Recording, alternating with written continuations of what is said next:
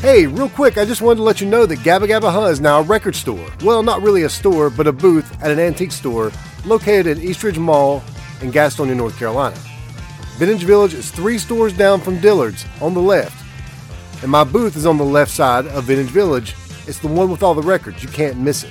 I've got over a thousand records, toys, t shirts, DVDs, VHS, all kinds of stuff there. So come check it out. Gabba Gabba Hub Records and Vintage Goods, located in Vintage Village at Eastridge Mall, Gastonia, North Carolina.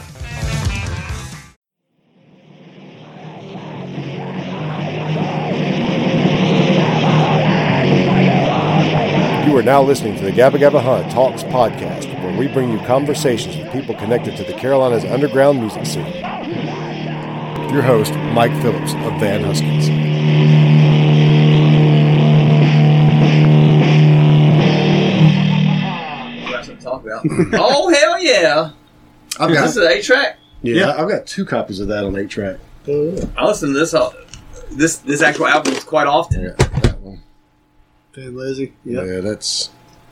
Where's the other ZZ Top? Oh, it's just black, Yeah.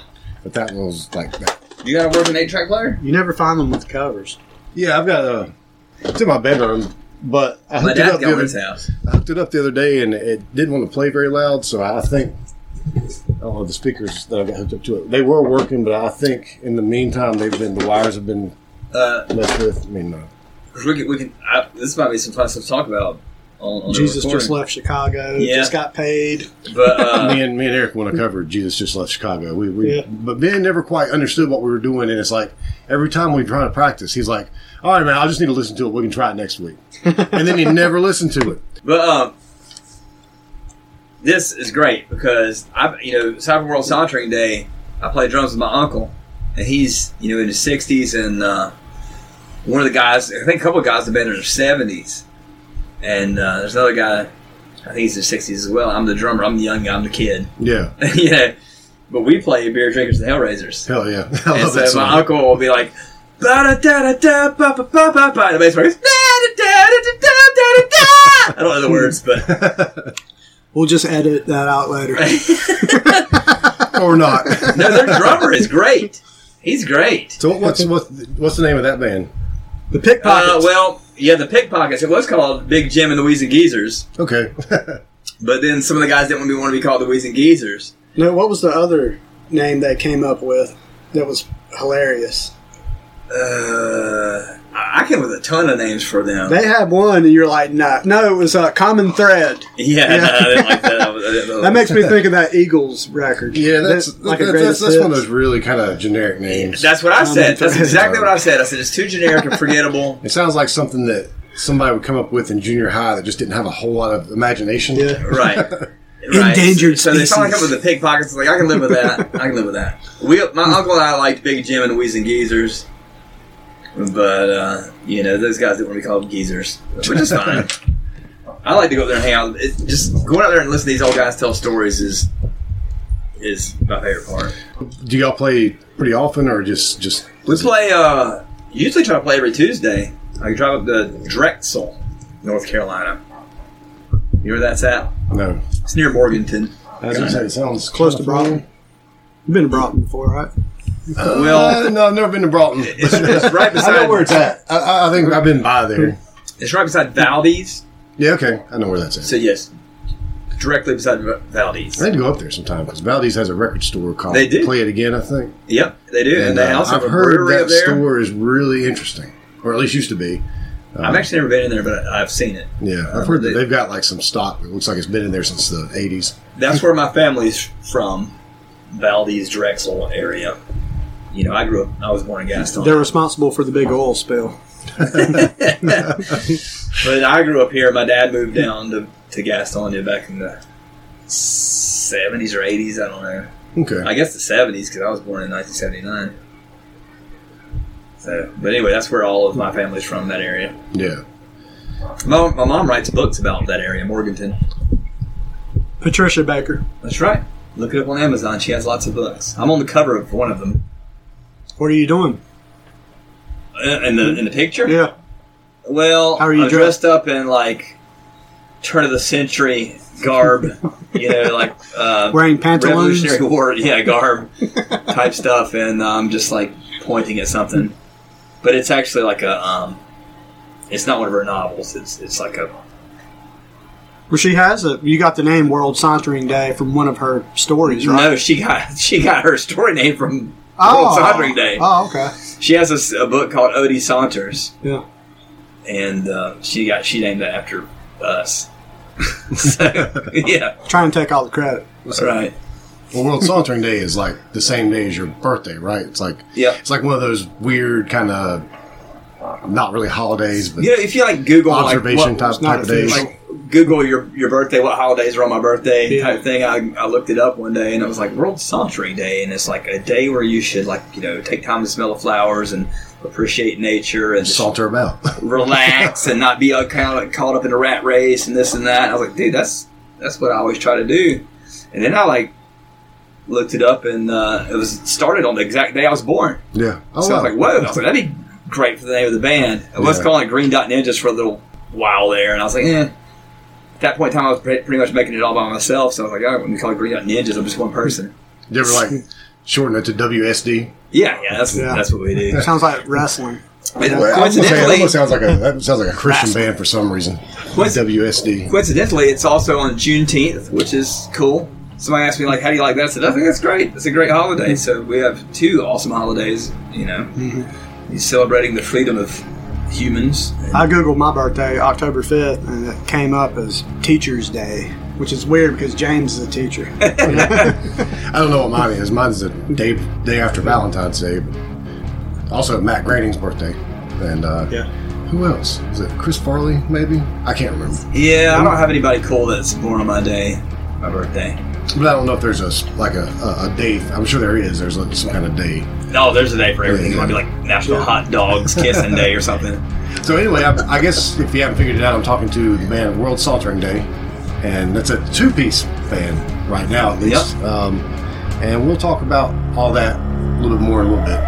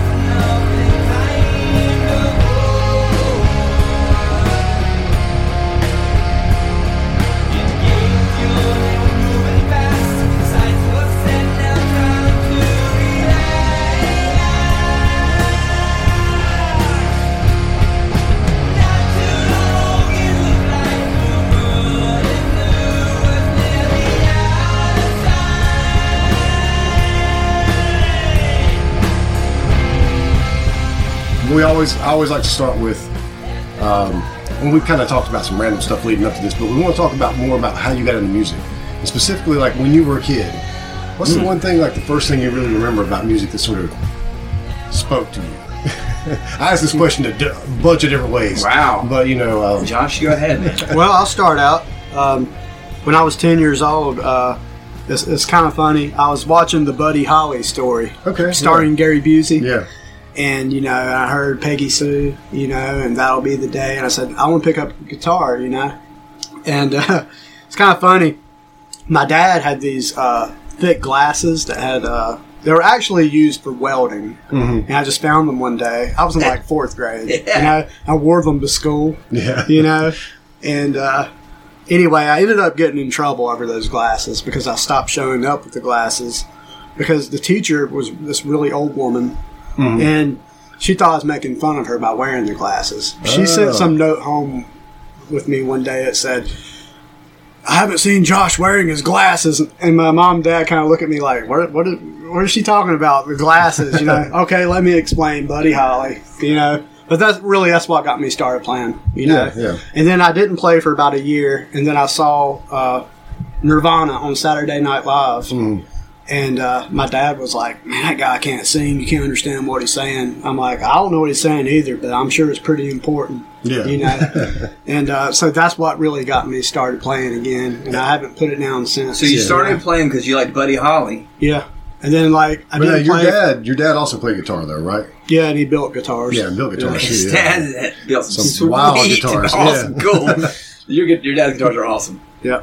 And, And, I they, bought they a never couple leave of the them. house. They stay at home. Yeah, You yeah. know, I don't even play live with them.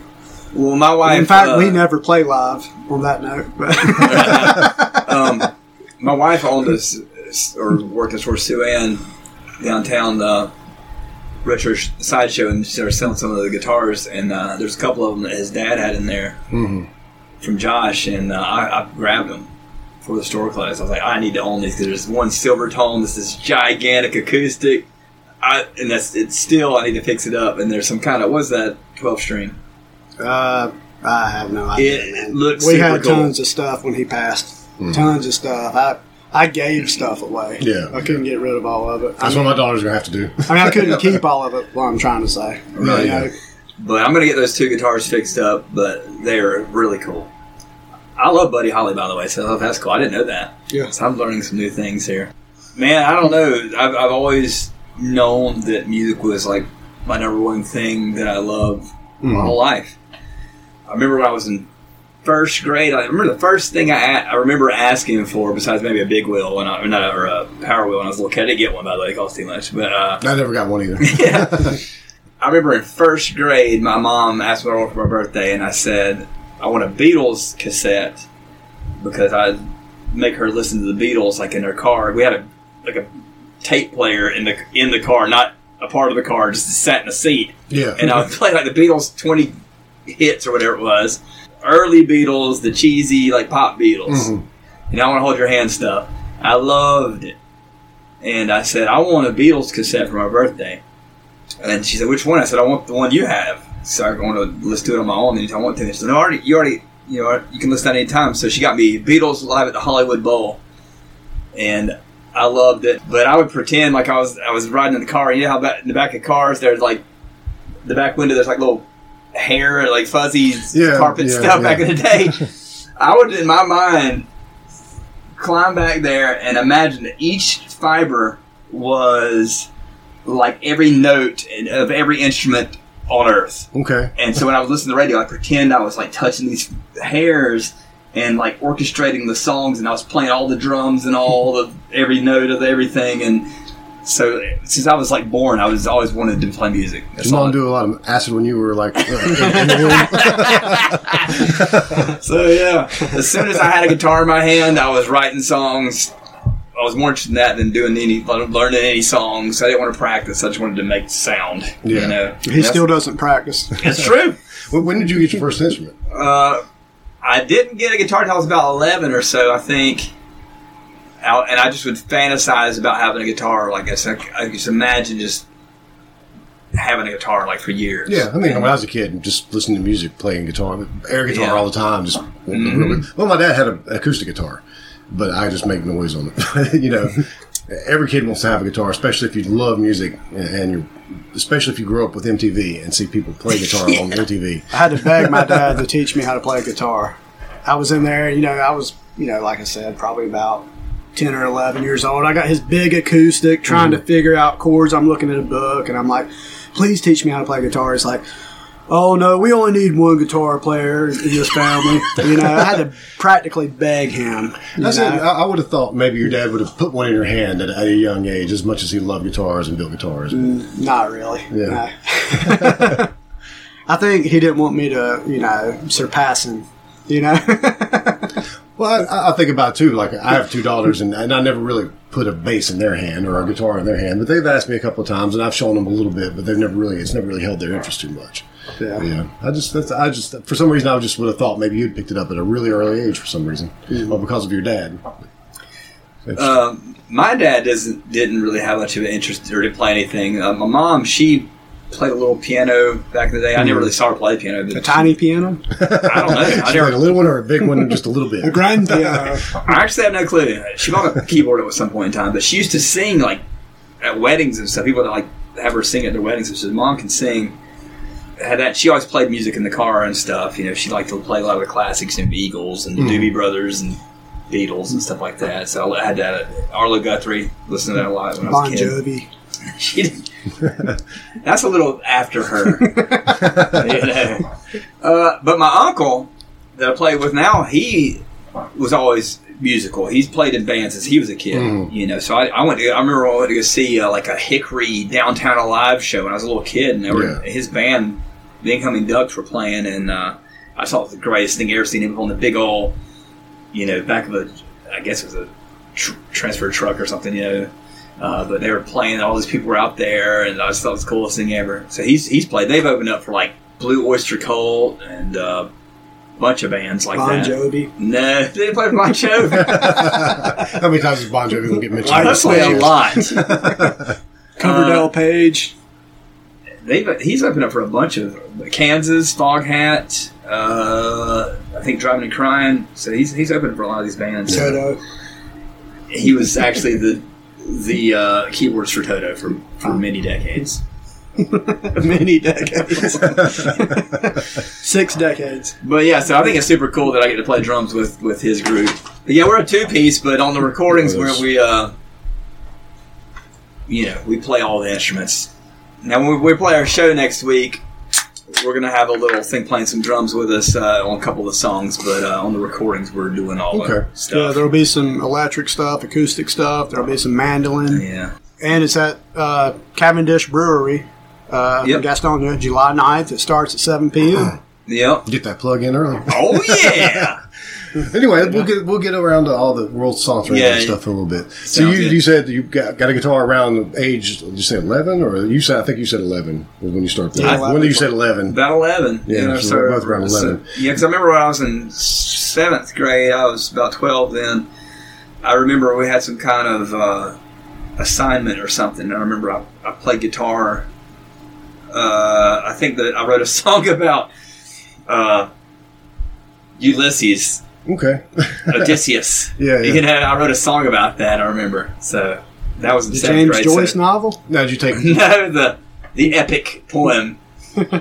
did you start playing like did you start taking lessons or did you just learn sort of learn on your own or with the help Uh, of your uncle or My dad took me down to Belmont to the rec center a couple times to um, for lessons, and I had no interest in like practicing any of that. I learned a few chords, and then my granddad he he played uh, like old folk music on the guitar, Okay. and uh, so he taught me a few chords. So I learned some of the basic chords, and then from there I just I didn't have any interest in practicing. I just wanted to write songs immediately. Most of it was punk rock right off the bat. It's like power chords and just whatever the heck came to my mind. I just made up stuff. Who still has no interest in practicing? This is true, and I never will. I do practice the drums though. Oddly enough, I don't, And pla- our I don't band practice is guitar. suffering horribly because of it. That's right. but uh, I don't practice guitar much. I just like to write songs. Yeah. That's your job. You're the like. You're I, like the I, I need guitar to, guy. I need to practice more, like practice. James Just plays all the learn guitar scales and things like that. All the stuff that I should know by now. Ugh, But, I'll never uh, do it's- that. it's- if I haven't it's- done it by now, man, I'm never going It's, to. that's, what, that's what I keep thinking. It's like it's like that's too much like homework for me. And and Yeah. I'll get home and I'll think about it and I go, yeah, but then I gotta, you know, plug the amp in. Then I gotta actually plug the bass into the amp, or you know, plug the guitar into the amp, or whatever I'm gonna do that day. And I'll do it in a little bit. And then See, of the course I bass- stay too busy anyway. of course, you know if you, feel, you play the bass. Bass is fun to play with stuff. I, You know, I like- enjoy doing Mm-hmm. Oh, that sometimes. So you p- pop in a record or something or a CD, you know, you can play along with it. Uh, that'd be fun, but just sitting around playing scales and stuff, that sounds. Hmm. Listen to the Ramones. They didn't need all the scales. Yeah, yeah. I love I love playing the bass though. Probably my favorite part of doing a recording is doing the bass. Hmm. Usually the drums are done, the guitar's done, and I can say, all right, I'm just gonna sit down and come up with a bass line. This is fun. I think bass is fun to play. Yeah. I'm biased, but I, I think it's a lot of fun to play. It is fun to play.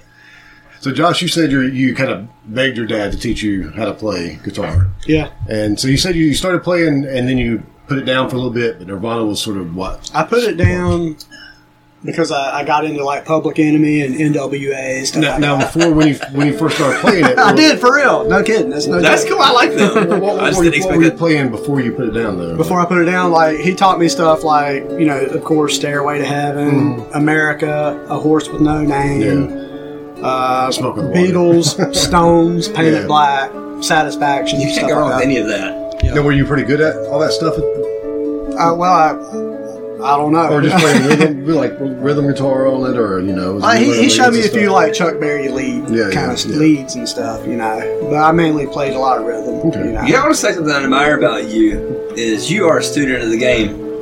Like even when Josh, see, Josh and I used to play together in the side, uh, you know, years ago, Mm. Mm-hmm. and then I've kept, you know, we, we remained friends. But I would see, you know, Josh would went through. He goes through phases where he'll study a certain genre, genre.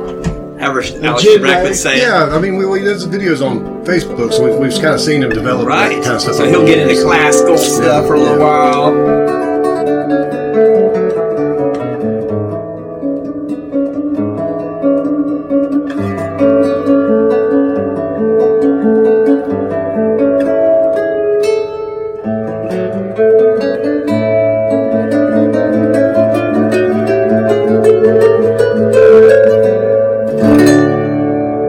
And then he did surf rock for a little while, and then you like, what else did you do? Little, I got into World Sauntering Day for a while. yeah, yeah, we were in the blues. well, surf rock. Well, uh, you know that comes from you know. Oh yeah, blues too. But yeah, the Aqua Labs, I tried out for them, and you know, so I had to be like you know well versed in surf rock. And Mm-hmm. Yeah. the only thing surf I really knew was like the Shadows and the Ventures.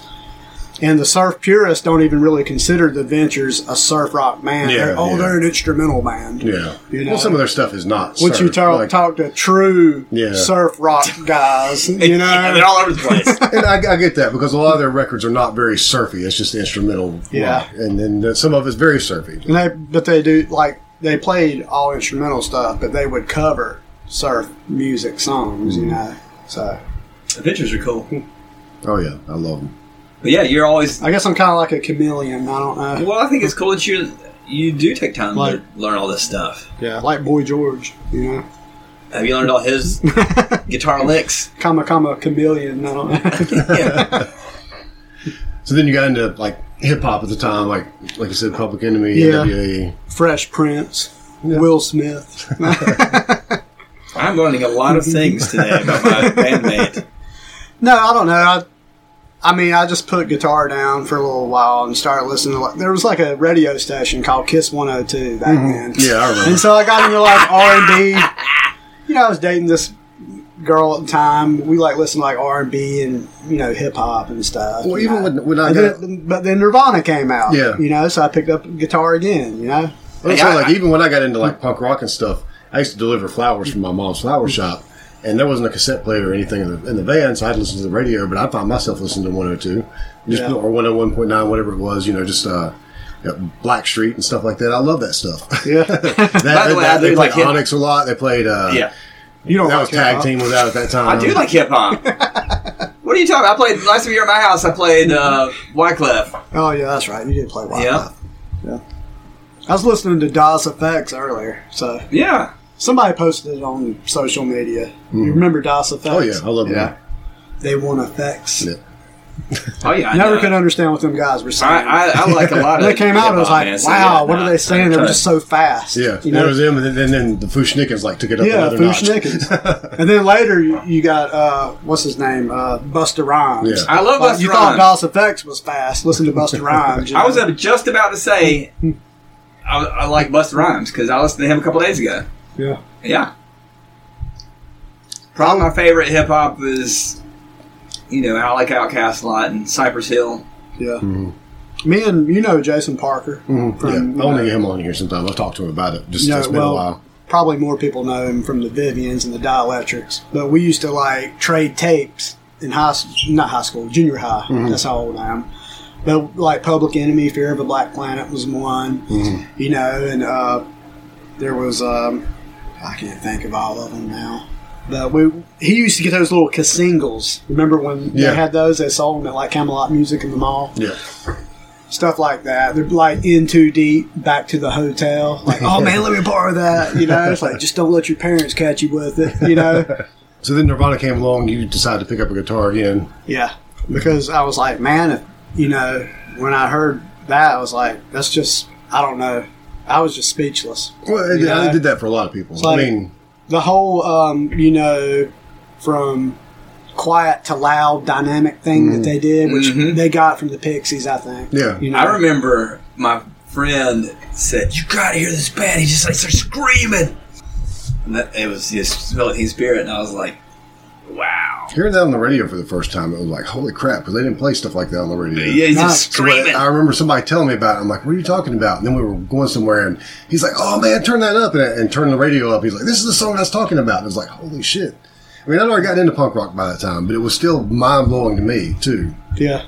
Like, I- they're they're to still me, one of the, hu- a I huge think- band for me. Nirvana was actually like our version of the Beatles. Yeah. They didn't have as many albums under their belt. You know, They as didn't the have any Beatles, albums. They only had but like three everyone who albums. heard them like picked up a guitar, you know, and started a band. You know, By the way, I want to throw in there my everyone favorite wanted Nirvana. to dress like the Beatles. Everyone wanted to dress like Nirvana. Yeah. yeah. You know? that's true. That's true. My favorite Nirvana is the the most generic songs off of In Utero. Like not the hit. I mean, I like the hit. I like the whole album. Don't get me wrong. And people say, "Oh, those uh, you know the hit songs." The hit songs are great, but the the stuff off of In Utero that's generic, if you will, Yeah. is my favorite Nirvana. I love it. I think I appreciate it more now than I Yeah. did back. I liked it back then, but now I think maybe In Utero was their piece de resistance. You know. It was a killer house. That's so good. I always But say I don't know. Nevermind was just so influential. It's It like- was, it was, but I still, I, and you know, it was my favorite. It- Really? It's, it's, it's, It's definitely my favorite. nasty. If you start peeling back the layers, the way Steve Albini recorded it and everything, Mm. he put microphones all over the ceiling and the walls to get that drum sound. Yeah, I like how it's not. I love. I love Nevermind. It's very polished. It's, it's Yeah. poppy, punky. Well, Kurt hated it. You- We all know that. Yeah. you know. But uh, he said it was like a Motley dirty Crue and record. grungy and nasty and just not recorded like perfectly. And it's, I like that. Yeah. So when did you first decide to put a band together after that? Uh, well, first time I, I think we knew a drummer that lived there in uh, Cramerton. I was probably about 14. He's like, Yeah, I got some drums. I want to bring them to school. It was like the last day of school. And I said, Okay, I'm just going to be playing some Nirvana songs and actually some Dinosaur Jr. songs. Mm-hmm. And uh, of course, I couldn't do all the solos. But we didn't even rehearse. So it was last day of school. We uh, set up in uh, Miss Higby's science class and played for like an hour. They let us get up there and play. I, I can't remember who else was on guitar at the time. I don't even think we had a bass player, Mm. but we just messed around. But that was cool. Like I consider that my first show. Yeah, yeah. You know, but Did my you- did first you- real did you put a show, name for that band? Or did you? uh, I think we called it like uh, Fuse at one time. Uh, Jason Parker called it like Handicap TV Mm-hmm. at another time. Did he play in that band? Was he? Yeah, Okay. but he did. But He Oh, didn't play on that day. yeah, no, Right, that yeah. day. Well, that's I it's on a segue to this because the first time I ever played publicly, I played a Nirvana song, and I had too much anxiety to sing. So my friend Adam sang we sang we played Polly for ninth grade day, and it was in an auditorium, and there was all these kids, and they were going nuts. That was ninth grade for me too. Yeah, and we played Polly, and they went bananas. And he played uh, Kansas Dust in the Wind by himself. And I said, "Hey man, can we play the guitar solo part, the violin." I let him play that by himself, too. And uh, he's like, "No, I'll just do that by myself." And I, I thought, Is it Dust in the Wind or Candle in the Wind? Wait, I'm was thinking Dust in the Elton Wind. I was John. like, yeah, yeah. But anyway, so I, my first time I played public, I played a Nirvana song, Polly, acoustic. Was it? Oh, it wasn't New Wave Polly from Incesticide. No, it was the acoustic version. but yeah, so there you I have played a it. Nirvana song live one time, but I can't remember which one it was. They got We've all been that playing good so ones. long, man. You know, all of us. You know, We all have been playing a long time. We're all old. We played started lots- getting names mixed up. You know, uh, I'm- like I'm- who I'm wearing engineered this Michael's- record? I'm wearing my First time favorite I've got punk shirt. band of all time shirt right here. the Accidents. The Accidents. That's the first band I ever saw. It's a milestone. and if you're a real Accidents fan, you call Actually- them the Accidents. You don't call them those Accidentes. I refuse to call them that. Y'all were They're playing- the Accidents. I always call them, call us the Accidents. That's right. me and Parker went up to the milestone. I think I was 16 years old. First time I went to the milestone. Mm-hmm. I think the Style Kings played first, and then it was the Accidents. And Yeah. man, we just had the best time, man. And uh, You were I'll, I'll on the never forget Stockings? that. No, my, my brother was in the Style That's right, Kids. your we, we brother. played a lot of shows with them. I Yeah. didn't know They your were like brother was it Andrew. Yeah, yeah. My Okay. brother's Andrew. She Why still don't I playing know music. that? No, no. He After don't all play. these years, Yeah, he, he doesn't play at all. He doesn't. Well, I mean, he he still plays drums. Like he still plays for himself, by himself. Um, but he doesn't really want to play I live. Yeah. yeah, yeah. We jam every now. When he lived in town, we jam every now and then. But I got my brother back into playing again. When I was a kid, he, my brother played all the time. Great guitar player, uh, and he didn't play for like a decade. And I said, "Mitch, man, why don't you play guitar anymore?" And uh, I got him to play at a show with me a couple years ago on a couple songs, and uh, he ended up getting back. He plays all the time now. Again, he doesn't play out, but he's No. started buying guitars. He's got like th- thirty guitars now or something. He just, but, you know. Might as well put them to use. Yeah. You know? Yeah, but he does play a lot. But he likes to collect stuff. So after that, that one sort of afternoon playing the last day of school, what was what what was sort of go from there as to what what kind of happened after that? Well, after that, we talked about just putting a band together, Mm-hmm. and uh, it was me, a kid named Ryan that played drums, and then uh, Parker. We Mm-hmm. Yeah. invited him to come play guitar, and Ryan, who was in I Have Who Has with me, he Yeah. played bass. okay, I'm not sure how that. I think he tried to play guitar, and we're like, "Well, we need a bass player," so he's like, "All right, screw it, you know, I'll play bass." yeah, you know. and we went with whatever name and i wrote songs jason wrote songs you know we kind of started out playing like i would try to like get the guys to play like dinosaur junior kind of indie rock Mm-hmm. stuff and i don't know they liked that stuff but they didn't really want to play that Mm-hmm. we wanted to like amp it up and kind of play like uh faster songs Yeah. i mean some of dinosaur junior's older stuff's fast yeah, yeah. so i think our first show was like opening up for like 17 dead Okay. and we thought that was like a big deal back then. It was, You this know- was, but this wasn't I have who has. This was something well, else. the, it turned into I Have Who Okay. Has. The same Yeah, yeah, guys. yeah. Okay. That Yeah, did yeah, turn into I yeah. Have Who Has, yeah. And probably about a year later, we end up playing with like 17 Dead. where was that at? Was it at Milestone? or was it- Milestone, okay. of course. Yeah. We thought, you know, hey, we've uh, we finally arrived, you know? Well, that was that was a really cool time at the milestone because you know Ryan. Well, Bill Flowers was running it again, but Ryan was running it for him. Yeah. And uh, not only that, but Chris Piegler was really involved in, in, in helping book a lot of shows there and, Mm-hmm. and finding a lot of talent. And uh, we had been playing as Popes on Dope and the Crusties, Oh the yeah. Heretics. But then Nice. Heretics shut down. And I think we played maybe a show at Jeremiah's, but then Milestone reopened, and that was where we kind of found our, our place. I remember Jeremiah's. I Um, remember watching Candy Pig there. You I those remember guys? the crusties and Yeah, pubs yeah. on dope. And I loved them. So that that was at that time with the milestone. Me and Ryan talked about this. We kind of we kind of made our own scene. We just you know between everybody that was out there doing the thing, we, we made this little scene and made it happen. Yeah. And it was a lot of kids that were involved. We used to pack that place. Yeah, We really yeah, did. pack it out. That was the good old days when you just like none of your friends had shit to do. And you just be like, yeah, we're playing. And the next thing you know, there's a million people there. I remember there was an instance, and I don't want to say anything bad about anybody, but here goes.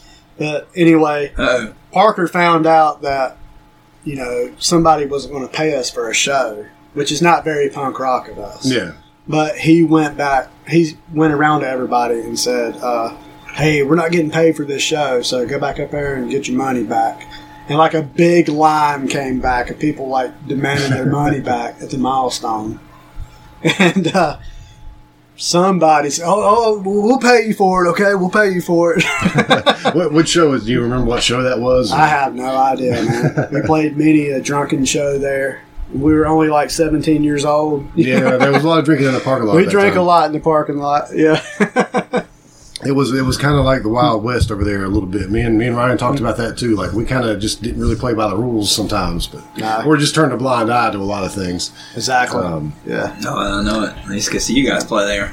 So you played your first show, you said, with seven, 17 Dead, opening Yeah. up for 17 Dead. Did you have to play a Ripple show at any point? To, to, I'm, I think we did, actually. yeah, because I know a lot of times, like, the Ripple show was kind of like the introduction. Like, we're going to get you I in think here, you're you gotta right. sell some so, yeah, tickets and stuff. I'm wrong about that. We had to play a Ripple show first. Yeah. You had to sell 50 tickets, Yeah. right? We, we played one, but we didn't sell any tickets. They But- still let us so you play. had to end up like paying them the rest of the money. Well, no, but for some reason they just went ahead and let us play. We were like, well, we, we didn't sell the tickets, but I think we sold all the tickets. I don't know. I guess I guess because we've been around for a little bit, they were like, well, I guess we'll let you play this time, yeah. and then we just never did never did it again. You know, we, we well, just we let you were start in high playing there. school, so it was like we knew plenty. We, yeah, we could get 50 people. Our thing was, I think Yeah. we tried to sell, or we got the tickets, and it's like we talked to our friends, like, man, I'll just pay when I go th- that night. I don't want to buy it ahead of time, and so I totally get that. Like, That's why I don't want to do that selling tickets in advance. Ah, I hate that. Yeah.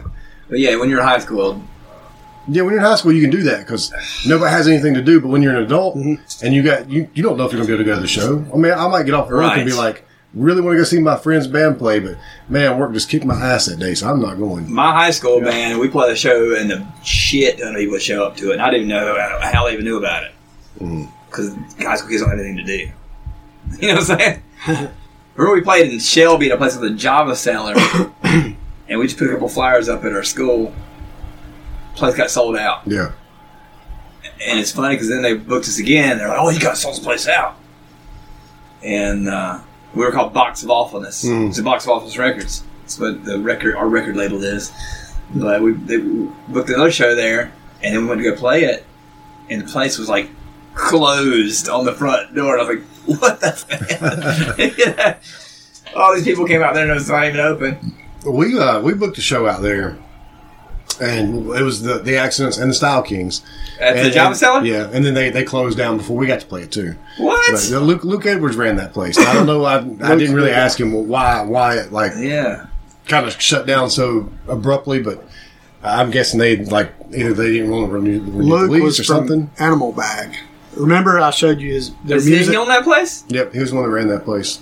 Remember, a couple weeks ago at practice, I said, "This is my buddy Luke." Yeah, yeah, I Edwards." remember that. Yeah, But I didn't know you on the Java Cellar, Yep. Yeah. which was you know that was cool to play there. so It, their was, it, was story a, is it was a cool. it was place. cool playing there and have a room full of people. Yeah, That was really cool. you would have to have a whole lot of people in there for it to No, it was a little place, but it was cool. I don't know how all those people came came to the show though. be. Yeah, I, you hate ever- that, I hate that we didn't get to play the show. I, fa- I ran across a flyer I started making for it in a box of flyers I've got Oh, a for while real? back, and I'm like, oh yeah, I guess we were going to play the Java Cellar, and it just didn't happen. Yeah, you remember Cripple Creek Cafe? Yeah, we You guys played there know one that? time. Yeah. we played there too. I remember we played there and we got beer all over. Why do they have carpet? I, don't, I don't know why. now it's Ray Smokehouse, by Yeah. the way, yeah, it is. listeners. Box of Awfulness played there, and the Krusties I have who Uh, the has. accidents played it at Cripple Creek. yeah. accidents. I, I probably was at that show, by the way. Did you guys open? I did you guys remember- play with? Um, it could be nothing. No, I don't think so. I remember think them. which we is played which with- is uh, you know Tony. I think we might have played with Fat Tortoise Butcher out there, but I'm not sure about that. You know the, all the guys, semi pro and uh, Lamb Handler, all Yeah, those yeah, I guys know, do all yeah. that stuff. They were I- they were it could yeah. be nothing at one point in time. I I, don't think we Yeah. ever played a show with them, which is kind of surprising. But I remember them. for remember sure. seeing them Yeah. there, and then They I was were a like, great "Let me band. get a show here," and they let us play, All those which bands I thought were was good. super cool. Kudzu Ganja. Yeah, they were. in a bu- all those bands, by the way, if They're any of all, those like, guys listen, connected. Jay Fernandez, all those guys, that all, they all kind of like are buddies, and they all play in different bands together. Yeah. And every one of those bands are awesome. Jay, Neg- Jay Negulators- Fernandez. Negulators are, is a current band that a couple of them play in. Is that what it is? What is it? Yeah, Negulators. Oh, okay. What You else is gotta their new check them band? out. Um, Jay's not really playing anything What? right now. I, I don't know what he, I don't know what's going on, but ho- hopefully Jay will be playing again sometime soon. All those dudes. He always are- Because- played the because coolest We need him guitars. out there. Yeah, if, if any of you guys are listening, I think you're all super cool. Bub Holla, all you yeah, dudes. yeah. He'd be playing like a Pink Charvel or Pink Jackson up there. Yeah. What's the Yeah. drummer guy's name? Uh, Bryant. Yeah. Yeah, yeah. He's He awesome. was the last band they were in was and then the Vortex guy that wears the Soul Band. bandana on his head, Yeah, that's that's uh, Jeff. He, he's in He's he's, awesome. in Negulators. uh, he's awesome Yeah. too. All those dudes are awesome. And and Bo used to play bass in Kudzu Ganja. He's in Yeah. Negulators. Yep. I love all those He played dudes. Rickenbacker, didn't he? They, they still they still play that Rickenbacker. Really? After it's it's already been the headstock has been knocked off of it. It's been repaired and they play it again. Which version of those guys is the best version? Which band? Oh, they're also good. That's hard I to say. know, I know. It's, uh, really. I love the Negulators though, so let me just say they're they're really damn good. And I love Vortex Vol Man. I hate that they're oh not a yeah, band anymore. Or- They're not playing. no, they're not a band anymore. I Yeah. don't really know why, but you know, hopefully, They're hopefully great. some of those guys will start playing again. Dude, there is a couple riffs off of um, Dirty Box. Mhm. Mm-hmm. There's a couple songs there. I'm like, man, I wish I ripped that riff. That's a cool riff. You know, Man, all those bands. Dirty Bob. Yeah, Drummer's Oh, that's got a girly Sticker foot. right there. I love it. Oh yeah. I hope these guys are listening because I want to give them a shout out. They're so cool. All these guys are cool. I remember seeing Lamb Handler at a place that didn't last very long in Charlotte. I think it was called. It wasn't Hungry Duck, was it? We played with those guys a bunch of times. The side. It was this huge place Hmm. in like downtown Charlotte. I don't. I never went there. I, I can Maybe tell it you wasn't that. Hungry Duck. I don't remember the name of it. What, I know- wait a I know minute, I saw Describe the Semi. place again. I don't know. The place was huge, though. I mean, The room. The room was like you walked in. I mean, it had a lot of open space. Yeah, we played with the, them at the room a few times, It's not the room. That was over on Montford Drive. Yeah. This is in downtown. and that was right there near Charlotte. that other Jeff's Bucket Shop, Yeah. which was Exactly. we played there a couple times too.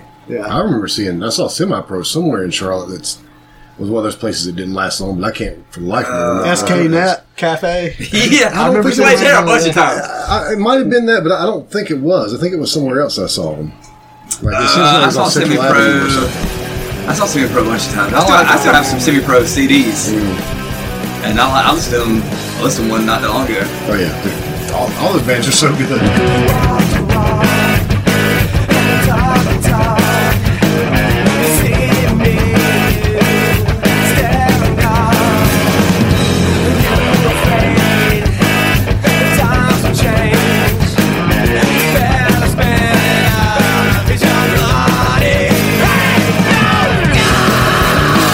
But they do have them on like YouTube and stuff. 'cause I, I looked up Dirty Box not long ago, and that, that's on the YouTube. I think Dirty Box is on Spotify too. or something. Yeah. I think Dave put, put that up there and some other stuff. But uh, Vortex, oh man, that's awesome. All that stuff's awesome. I hope these guys are listening because I really want them to know how, how awesome Hey, I they Yeah, were. we're, we're going to spend this whole podcast talking about. I want, other you to, bands. about other I bands. want you to tag That's cool though. all the dudes that played in all those bands. They're all buddies that just kind of just played in all those bands. I think I always wanted to be in those bands, so I wish you would have invited me. We need the boron heist to come back. yeah, we need Warren Heist to come back too, but I don't think Yeah. that's going to happen either. But I don't know why. I mean, I don't know. I don't think there's anything going on there. I just think they're all busy or not. They all of them. Some are, yeah. of them are. Yeah. So yeah, I think that's just the main thing there. But um, I don't know where we kind of left off there. Let's talk about I have who has just a little bit. So, do you have any I have who has, who has music anywhere? I don't have any. Yeah, so I haven't heard it in a long time. I remember being, it was punk. It was probably like Bouncing Souls, Rancid inspired kind of. Yeah. I don't know. Yeah. If, if, is that is that on, the- on the right track? Yeah, there? yeah, I think so. well, the first time I really heard punk, really, Mm-hmm. Parker gave me a cassette. It had Circle Jerks.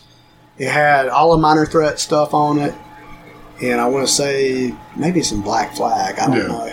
No, Angry Samoans. okay.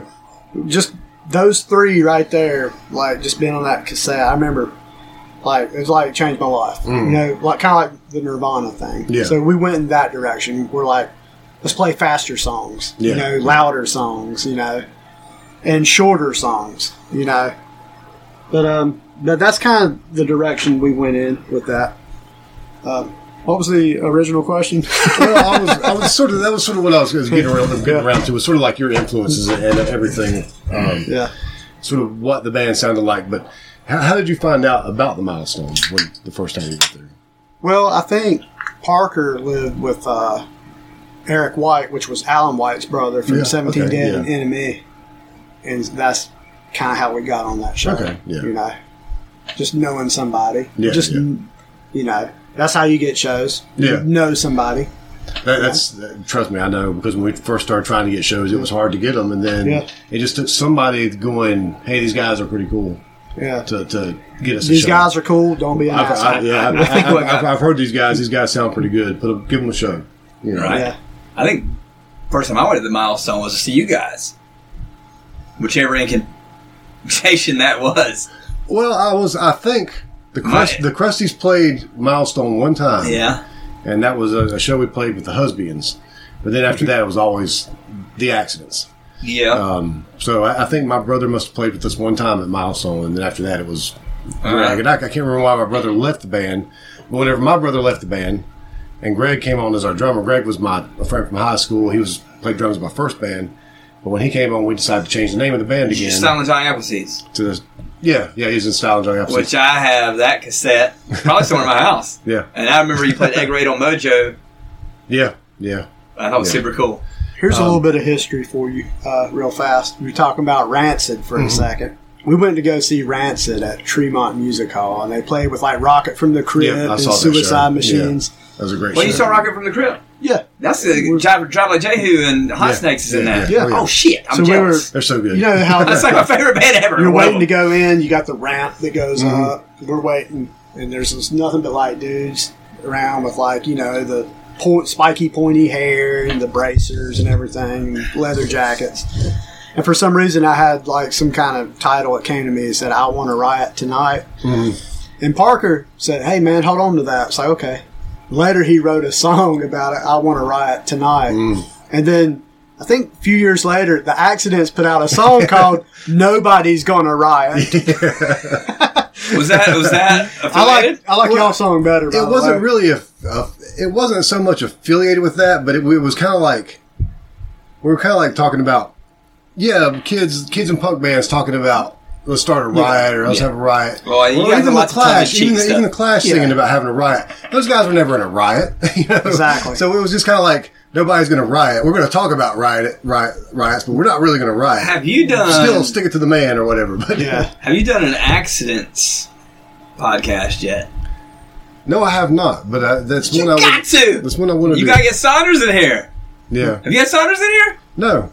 Well, I've seen man. Saunders recently, and, and, and I don't know that he'd have any interest in it, but He gotta get him in here. Tell him I ha- he has to. I saw him at the grocery store. Me too. Probably been about ten years ago. And he's yeah, you can just tell he's just really quiet. I He's thought Mm. always I been was really quiet. quiet. You know, I love Saunders, and I think he's an awesome singer and songwriter. Mm. I do. he really was, yeah. And uh, I run into him once in a blue moon, and I have the utmost respect for him. It's a, he's another one that's a shame that he's just not playing anymore. I, I've got his guitar over there. his, his fan Saunders, if guitar. you're li- t- hashtag him on this, if you're listening to this, please start playing music again. I don't care what kind of music it is. You are a great songwriter. I'm wearing an accident shirt right now. I really, really mean that. You know that. Oh, yeah, yeah, yeah. The Axis were a great band. I just had that. I don't just say that. I don't. That's when y'all got back together. That shirt. Yeah, yeah, we got, we played for like a couple of years. We, we quit around, I don't really Because know I what was time really I excited when y'all came back. You know, that was about 2006. I want to say. Yeah, around 2006, 2007, we played like four or five shows. Yeah. I was honored that I got to play a show with you guys, and we did a post on dope song. That was the last show we played, right? Yep. And the sign opened up for it. Were you with us? Uh, we used to play an accident song. I know. You were probably at that show. And sure. uh, we, we did a little montage because everything was in the key of A. We did the Kids in the Hall theme song. Mm-hmm. And then it went into. Uh, I wrote a silly song called Two Dicks the Kid. Wow. And then it went into the, ex- the Pepsi on Dope song, This is not uh, for Look for children. Bugs. Oh, yeah, yeah. And because I asked if you guys, you know, I asked Eric before, I said, "You guys are gonna play that, right?" You know, no, we're not playing that. I said, "Cool, we're gonna do a little surprise." I don't, So that was remember, I don't fun. remember much about that show. I remember that it was not that good. Oh, no, it was but, great. ev- but everybody that ever tells me about it says they had they had the greatest time at that show. it was a great show, and what I remember is the only thing I remember about from my end was that we played y'all's song for you because I Yeah. wanted. I was like, I want to do. I do it. remember that. I don't remember much about our show except I just remember I remember like totally screwing up a couple times. I remember Man. Eric screwing up. That's how I am. I don't remember anything except for when I mess up. Yeah, yeah. If I do something great, I don't remember it. I only remember me screwing up. I remember a show from ten years ago that I'll be, "Oh, I screwed up this guitar solo or something. I remember it. That's just the way it goes, I guess. Yeah. You asshole to yourself. I, I just noticed your Super Suckers poster back here must have been high. Oh, yeah, yeah. And it's a record. You know, they were a punk band. They were on Sub Pop, right? Mhm, Yeah. And they put out a country record. Yeah. I remember I bought that record. And it- it's the time I was in I Have Who Has. Mm-hmm. And everybody was making fun of me over that record right there. there was a song about heroin on there. Do you remember? Yeah, I'm trying to remember. I like a big old spoon of Oh heroin. yeah, yeah. Yeah, yeah. yeah. Non, I, I like smoking non-addictive marijuana. That's Yeah, kind I, remember of off when, I topic. remember when that came out. Like I, I love the Super Suckers. Yeah, And then that record came out, and, smoke. and when I went to go buy it, and I don't think I realized because back then, like the internet didn't exist in the, form- the way it does now, or Yeah. anything like that. So you didn't know everything about the record. I just knew Record Exchange listed Super Suckers new release May Yeah. twenty fourth, whatever date it was. And so I went to go buy it, and I pick it up and I look at it, and go, wait a minute, and it says something. It's got a sticker on the front that says something about Super Suckers new country album. I'm like, Yeah. country record. I didn't get the sticker. well, I guess I'm gonna buy it anyway. I bought the CD. I didn't buy. they, the- they I would wish always I'd bought say the you vinyl." must have been high Was when it you good? bought the record. Oh, it was great, but I was just like, at first, I was so disappointed because I wanted another Super Suckers Yeah. record, and I'm like, this isn't the Super Suckers, but it's still You're just pretty damn used to good. them playing like high energy, like high octane punk rock. You know, Yeah. happens let's, sometimes. let's try to reel it back in a little bit. Um, we talked about I Have Who Has a little bit. Um, we talk, kind of talked a little bit about your first band, Box of Awfulness, or not maybe not your first band. Was that your first That's my band? first band. yeah, and that, Um, was that you and Ben the whole time? It was Ben. Yeah. So how Ben. did, how did you and Ben meet? Oh, Ben and, you know, Eric, and Eric, who's in your group, Mm-hmm. uh, you know, they're brothers. Van Huskins and Huskins. Yep, Um, the, the, the titular Huskins of the man Huskins. Now, Ben and I grew, Ben and I grew up on the same block. Only Ben when I was like seven years old. And uh, we both, you know, had a love for music. and we pretend. I wanted to pick your guitar up and start playing like blues licks behind. me. Oh, Go ahead, man. Pick it up. Be better than Oh, I hear- will. It'd be better than hearing me talk. All right, keep going. There's a, there's a pick right there on the table. There might be one in the strings there too. But, uh, no, we grew up on the same block, and we both loved music, and we, we would pretend that we were, you know, playing music.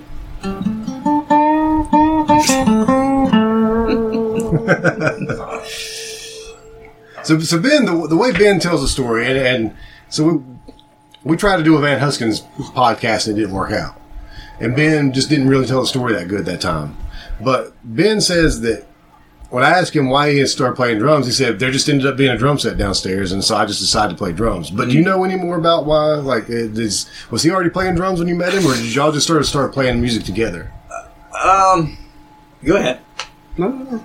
I, I'm not going to. tell I have ADD, man. I'm not going to be able to focus if you're doing that. I'm, that's promise you. Go ahead. No, answer the question. I can't, dude. I have ADD. I swear. to- That's my wife. I can't. I, I won't play, cannot I won't play. concentrate. I won't play. All right. All right. I'll just hold Uh, this where guitar. were we, what's the question? Um, How, how did you and Ben start playing music okay. All together? right. So Ben and I were buddies. Did you did you tell Ben, hey, I need a drummer. You need to learn how to play those drums, or sort of. Um, I think Ben initially wanted to play guitar. Um, this is never, it's never going to happen. I, I swear to God, I will never finish the sentence. Cannot pay attention to things. Um, it's hard for me. It really is, um, and it's hard for me to get back on track. Um, ben and I are buddies. Uh, we love music. Like I was telling you earlier, I always wanted to compose music. I always wanted to like create songs. mm-hmm. You know, more than a guitar player, I'm a song person, writer guy. Uh, so you know, I was got a guitar. I was writing songs, and I think Ben just you know, there's a drum set down there. At first, we had cardboard boxes and suitcases and crap he was banging on, and you know, he made bongos out of Slim Jim cans and all kinds of stuff. We would Yeah. just use whatever we could make instruments out of. We'd be on his back porch pretending like we're playing stuff we're gonna have guitars, and uh, I think he did it with Eric too. Mm-hmm. But uh, Ben has a natural talent for drums. Yeah. he's the laziest human being I've ever met. As you know, he seriously is. And I, if he was sitting in this room right now, he would he probably he wouldn't he deny would it. have no problem with me saying that. He Yeah, probably he would laugh. wouldn't deny it. He would laugh. Um, but you know, I got off track. I got off subject. Uh, But La- he's, laziest human being. Yes, I know that. That's why I but he's got a so- natural drummer. Just Yeah, he's so a that- natural drummer. So the point of the story is he didn't he didn't practice that much. It's like I need to practice my scales. I need to practice my rudiments. Whatever. Da, da, da, da. No, he just is good. Well, no, he said he did like concert band or something for just a Yeah, he little played bit in long the- enough to get a drum. yeah, he Oh, basically. played in the um, school band, like the school s- band. I think he had snare or something. Yeah, yeah. He probably got in trouble most of the time he was in there. I think he was like in detention most of the time he was in school. But uh, he just has a knack for it. And uh, so we were jamming, and I was writing songs, and then uh, I met up a, a friend of mine named Arun. He was from India. His, his parents are from India, that's, that's why I think Arun Kapal. But um, he he and I became like really really close friends, and uh, I was like, dude, you should uh, play with us. And he's like, well, I don't know how to play anything. And I said, well, I'll teach you how to play bass guitar. Of course, I didn't know how to play bass guitar either, but I just wrote bass lines, and then uh, uh, he would learn them Yeah. and uh, and then we called our band Box of Awfulness. I know I saw you guys play in Lowell at the fire department. At some Yeah. kind of some kind of festival. I don't know what it Yeah, was. we did that two years ago. and I remember you But- being there. So but thank it- you for coming out. Eric was like, it was like a Saturday afternoon or something, and I was getting off work at, right before Yeah. you guys were playing. Eric's like, my brother's playing. If you want to come out here and see it, and I'm like, I guess so. I'm just right down the road. I remember you being there. I do, and I appreciate that. Was, we that, your actually, was that your first show, or you ju- had you played before that? uh, one, it was one of the first. yeah, yeah. I honestly can't remember. I think we played another Lowell Fest the year before that. So I think that was the second one we did that two years ago, and the first Yeah, one yeah. was might have been one of the first. We played the f- Box of Alms didn't play many times. We played those two Lowell Fests, and then we played at Cripple Creek, and we played at the Java Cellar, and we had a little driveway concert with our friends that showed up, and the police got called on that one. That might have been the first time we played, and then I played that by myself thing for the ninth grade day. Yeah. We were supposed to play for like the um, high school band's great talent show thing, but um, we ended up breaking up the group. I broke up the group before the day before because Yeah. Arena and I were not hanging out a whole lot at that point. in time. I was like, I don't want to play if we haven't been practicing. you know? Yeah, yeah. So By the So- way, uh, Box of Awfulness, my second favorite band with BOA as the initials. uh, so Sorry, I- but you guys, you guys are not quite as good as Black Oak Arkansas. Right. but uh but so Box of Office Records, that's where I came from today. That's what I've always called the recordings that I like to, you know, record and that's what I call them.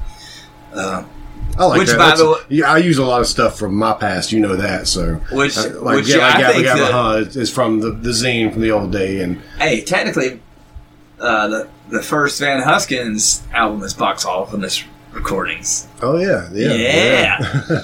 Which I love that record. Yeah, we didn't put that one out on the label, so No, that's box of that's all box of awfulness right there. But that was great. Uh, but yeah, so then there's that, and then uh, so after box of awfulness dissolved, if you will, I went to college and I started playing uh, a- acoustic shows here and there just by myself, and then I recorded an album that I just actually showed Josh just a little bit ago. It's a solo album that had like 15 songs on it, and uh, I'm playing all the instruments on it. And then after that, you know, Ben, ben was at that point in time in uh, Down for the Count, like a heavy metal yeah, band. yeah. With Johnny And- Dick and uh, I'm trying to think of who else was in there. Jacob and Matt Bowen. Yeah, yeah. Jacob Fagan. And then, um, and then when they, those guys kind of broke up, I said, Ben, uh, I've been writing a lot of songs that are more rock and da da da. I want to get a, n- a new band going again. So we got Mm-hmm. the side going, and then we had some different, you know, folks playing in that. And just, at some point, Josh was uh, playing with us too. Yeah,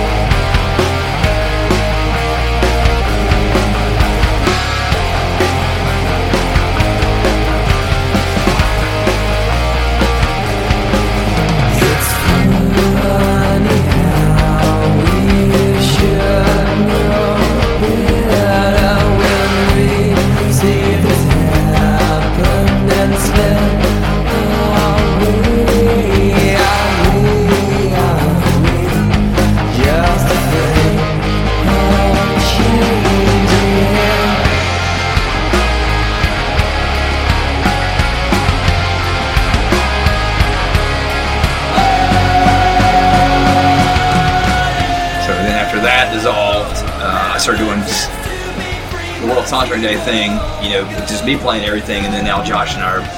but at one point it was Green Dot Ninjas. Yeah. and then sometimes you just played with just under your James Baker, like Right. maybe. Yeah, for a while there, I wanted. I, I sound like using just my name. I don't. I, just- I don't like. I didn't know if you actually did it as James Baker, if you always used it. I used to Ted Perkinson's the. No, yeah, that's right. That's right. You Pseudonym. do use that. Because I opened up for you guys Yeah, as I- Ted Perkinson's from the Green Dot Ninjas. Yeah, as, as always. Yeah, Yeah. yeah. So, which Green Dot Ninjas never actually existed. it was just me. But anyway, eventually, I, wa- I was like, I want to change it to something else. So it's Green Dot Ninjas. So I changed the World to Sauntering Day, and then and Josh and I started getting back together because I was like, man, I kept bugging Josh. You got to start playing with me again because I respect the shit out of this guy. I love him, and he's a great musician. And I was like, I've only I've never played with another guitar player in my life. I think I'm gonna cry. You should. I've never played, and I've told him this a million times. I've never played with another guitar player in my life. I've always been like, no, I will be the only guitar player on this recording, sir. It's always either been like a three piece or a two Yeah. piece with the It's occasional bass always- player. It's always been a three piece. Yeah. me, a drummer, and a bass player, except for whenever I had Josh join the side for what it was a year and a half or so. Yeah.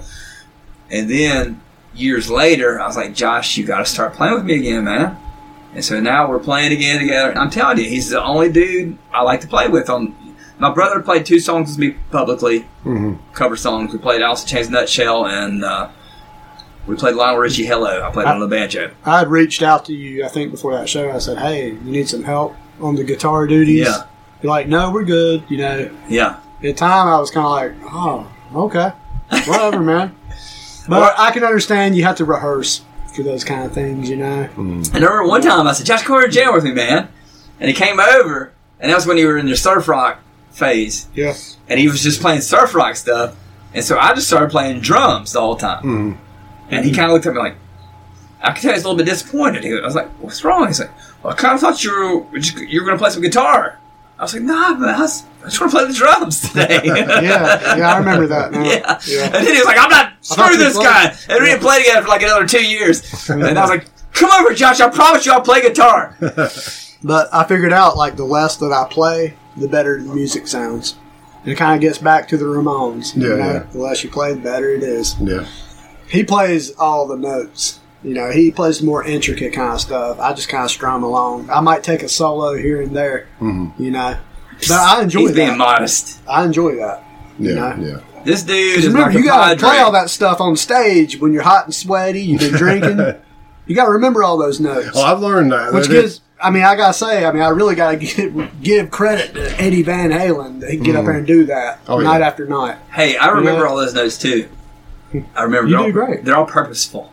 Yeah, e-, Every every now and then I'm on stage and I'm cussing myself for writing the song that I wrote, for writing my bass line the way I wrote it. Like, yeah, damn it! Why did I think about having to play this all the time? Hey, you know what, man? yeah. It keeps it challenging. I like to challenge Just write a myself. good song. You know, listen to the Beatles. You know, they didn't Oh, play yeah. a bunch of fancy stuff. Yeah, no, no, no, no. I, yeah, yeah, no. It doesn't need to be a million notes. You're right. It needs to be. I I always try to make myself remember that. Just my favorite songs are the simplest songs, and my the songs pe- that that I've written that people like the most are the simplest ones. You know, I try to remember that sometimes, but sometimes I'll let a song write itself. It if a song needs to be complicated, that's fine. If a song needs to be simple, whatever it needs to be, it can you know it can be a different song for every moment in time. You know, you can have different types of songs. You know, so whatever. It- There's lots of different types of songs, and it is what it is. You can have a one chord song, or you can have a fifty chord song. As long as it makes sense for that song, that's that's what it is. Well, the first song I ever like my band Silent Johnny Appleseeds ever wrote, and it was the guitar player that kind of wrote it. He was just playing like two chords, Yeah. and then the singer, my my friend Matt, was like, "Oh, just keep doing that." He's like, "What? It's just two chords." He's like, "No, just keep doing it."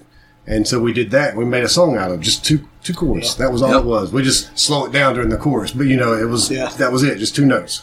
Right. And, and that was like everybody's favorite song. Exactly. Until the until the day we disbanded, that was everybody's favorite song. well, just like the side song, the seventieth point, which we still play, 2 Mm-hmm. chords. it's basically Oh. two chords, the whole I song. might do some variations here and yeah, there. there's little leady things Getting going on down in there. to the root of it is two notes. Yeah, you get on the bass line, the bass notes. It's two notes, and that's the catchiest song I've ever wrote in my life. Molly's Lips by the Vaseline's, Exactly. which Nirvana did Yeah, on yeah. Incesticide, two chords. You know, uh, Heroin by Velvet Underground, one chord, maybe two chords. Yeah, yeah. I think it is two chords, Yeah, Mm. yeah. mainly one chord, the D chord. Yeah. A lot of my favorite songs are very, very, very simple. So, I mean, that's something to be considered as a songwriter, you know? But also, I love a cool guitar riff, you know? You want to listen to Black Sabbath, you want to listen to Iron Man. Everybody loves that riff for a reason, you know? So, I love, Mm-hmm. Tony I love Iommi. guitar riffs too. Tony Iommi is probably my favorite guitar player of all time. But you don't hear a lot of people going around saying, "Man, I love Joe Satriani. I just can't get enough of Exactly. listening to that Joe You know what? Satriani." I mean, Exactly. I know people do like him. I know people do listen to him, but nobody really just talks about Joe Satriani all the time. Exactly. I was uh, flipping through some old Guitar World magazines the other day, and Satriani's still in there, of course. I don't know who he's paid off. yeah, I know he's a virtuoso, and, and I know he's good. You know, surfing with the alien or whatever his big song, but I could never ever get into him. Just like No. with like Malmsteen, and I Right. can appreciate a couple songs, you know, that neoclassical shred stuff. Well, Malmsteen set himself apart because at least he had a singer. yeah, But, like you know, Rising Force. Yeah, you know, you're with, right. with some of his stuff, but you know, I am a like, Jack Viking. Satriani, I, I I'm going off tried, the I wall. tried. No. Him and um, uh, Steve Vai both, I tried. All that But- crap. But, Now- both of them were better whenever they played with bands. Now, Satriani did give lessons to Larry Lalonde of Primus Mm-hmm. and Kirk Hammett, Metallica. Well, I've thought that my, my stepson Dylan, who's gotten to be a great musician himself, by the way. In fact, we went to a music store today and he started playing the piano, and the, the guy at the music store s- begged him to work at the store as a piano teacher, and he just started a few months ago. But I told him this. I said, "There's a reason why everybody loves Nirvana and nobody wants to sit around listening to Joe Satriani. There's a reason. Yeah, What is that reason? You know, sim- simplicity yeah. is it is makes The people want a song, not a flurry of notes. why is the, the Beatles song "I Want to Hold Your Hand" so popular, and you know, and Concerto Number Forty Eight isn't? Like, why is nobody just jamming to that on their earbuds? You know what I'm saying? Something to be thought about there as a songwriter. You know, I think there's a difference between classical music, though, and neo shred classical guitar stuff. the, the way I look at it is, I like to write. I like cool guitar riffs. Cool. You can like a song for a lot of different reasons. You can have a cool drum beat, a cool guitar riff, cool the singer sounds, do whatever. whatever. There's lots of reasons. Yeah. But basically, do you want to tap your foot and you want to sing along and you want to nod your head to it? That's basically what it boils down to. yeah, ACDC. Yeah. Girls Got Rhythm. Or does That's it the make song you? I want to hear. I Yeah. want I want to write that. Does it make Yeah. you want? to Does it make you want to dance? Yeah. Does it make you want to smash shit? Or does it make you want to cry? Does it make you feel something? That's what it boils down to. Mm-hmm. Mhm. You know. So Well, Josh, let's talk a little bit more about because James sort of covered a lot of his stuff real quick. Um, let's talk a little bit more about what you did. I have who has that when that ended, and I mean, I don't have to When go it through all- ended, But how long did you play in, in that band for? probably about two years, I guess. You know, and I kind of got into more stuff like Sebado and Archers of Love. Uh, Palvo was a big one. Mm-hmm. Yeah. Uh, I love Palvo, you know, which everybody knows that's Chapel Hill, Yeah. you know, Merge Records, uh, Super Chunk Mm-hmm. as well. And uh, I've met Mac a couple times, by the way, the owner. I'd like to get them on the podcast, but I've tried to reach out to them and I just can't get through. But Oh, that'd be eventually- awesome. I would eventually I'll- love- I'll have somebody. I'll Oh, probably get man. John on first, and then that'll get leave me to Mac. But I remember. Uh, I I think it's so cool. Uh, they played Tremont a couple times. I got to see them. I bought a T-shirt. There's, uh, I think Laura was the bass player. yeah, yeah. Bought a T-shirt from her, and they were just the coolest guys. And I would sit there and like talk to Mac about Paul. Though he's like, I think that man, that was just like the best band we had on our label, man. Mm. You know, it's cool enough for him. Like he told me he was like in a hurry and everything, but he was cool enough to like stand there and like you know answer my questions. Yeah, man. yeah. And he also played uh, drums in a band called Scene, who were initially from uh, Matthews, North Okay. Carolina. I don't know if you remember Scene. They were on Touch and Go It Records. sounds very familiar. Yeah, yeah. yeah, they were on Touch and Go. And uh, he, he just plays drums on that first record. Hmm. though. But I asked him about that. He said, Yeah, yeah, you know, I played on that. And I just thought that was really cool. But um, that band ended, and I got into like more indie rock. Like, yeah. I mean, of course, I was into indie rock already, like Dinosaur. Yeah, you were already know. talking about Dinosaur Jr. But then I got into the, you know, more indie rock kind of stuff, like Archers of Life, which you know y'all open for them, Mm-hmm. Yeah, which yeah. is pretty cool. you are you open for Ushers Love? Yeah, the accents got to open up for them at that Tremont one time. That was we we played on the big I'll make stage. this conversation about you in a heartbeat. we we played on the big stage twice. Tremont? And, yeah, one time was opening for the Toasters. And Okay. I remember When them. we played on that one, um, both was it Greg and Saunders were both sick that day. They both got like really sick that day. But me and Eric were like, man, we still got to play the show because it was the first time they asked us to play Tremont. We didn't want to like back out the day of the show. Yeah. And so we played, but we only played like six songs because Saunders was like, man, I can't go any longer. So we kind of played sort of a short set. Uh huh. That, And for then- y'all, that'd be like fifteen Still minutes. cool. And then we got to play with um, Archer's Love on the big stage one time. Super cool. Yeah. I, I tell James like the stuff he's writing now. It's like that's kind of like Archers of Love, you know, Mm-hmm. Dinosaur Junior, or like the SST Dinosaur Junior stuff. A lot of the the musicians, people say, "Well, that sounds like this or that." I'm like, "Are bands I don't listen to a whole lot?" Even though I do like, uh, um, I do love Dinosaur Jr. I don't, I don't really consider them an influence of mine. I like, I, I got into them more later in my life. That's what got me. I mean, I don't know. After Nirvana, it was like Dinosaur junior Hmm. you know, because he would do acoustic stuff and like the more dirty electric kind of stuff. Yeah. you I'm know. not sure what my His influences songs, are exactly You could strum on the acoustic. Hmm. That- I thought that was cool. because I just like songs of all types. I, I I listen to such. I know. I know both you guys would say the same thing, but I listen to such a wide variety of music. I always have. Mhm. That don't really. There's nothing that I feel like just influenced me particularly. I was influenced by you, know, Leonard Skinner. No, that- there's nothing that I feel like it just was my big influence. I just I can, I can pick out a few, especially like I can pick out bass players that who influenced me. yeah. Mike Watt. Um, Mike Watt, Lemmy, um, Yeah. Paul McCartney. oh yeah, Paul um, McCartney's a great bass player. Yeah. I'm Yeah. glad you said that because people try to act like he's that's kind not. of frowned upon in the punk rock. That's insane. he is so. Oh, he's one of aw- my. He's, he's so I'm a- good. I always defended the Beatles. You know, How could you? He's the most famous musician in the history of humans. He's the most famous musician ever. Lou Barlow's another one. yeah, he had a yeah. cool style, man. Yeah, Yeah, his- It's I- like I he's picked up a lot almost of like his strumming style, the yeah. guitar. Yeah. I like that. If you I, listen to I, I, that, try, I really- try, Uh, I've tried to do that a lot in a, in a lot of different bands, and, and it was like, I think subconsciously, you know, I was like, oh, that's what Lou Barlow does. yeah. And, uh, Yeah. And using that Rickenbacker kind of helped, I think, to not make the notes as muddy. Mm. You ever listen to Lemmy play? His stuff's never really muddy. It No, really yeah, just like yeah. kind of cuts through the mix, you know? But I love so much stuff. The earliest band I loved was the Beatles. Mm-hmm. You know, I think maybe Led Zeppelin.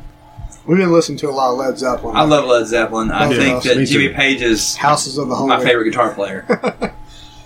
He was more like he could- he was sloppy at sometimes, and you know they kind of derived some of their sound from the blues. They had that side of their sound, but hey, the blues is kind of sloppy anyway, Mm. you know.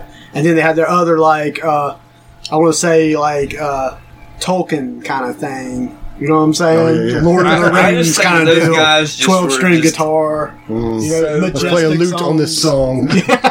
exactly.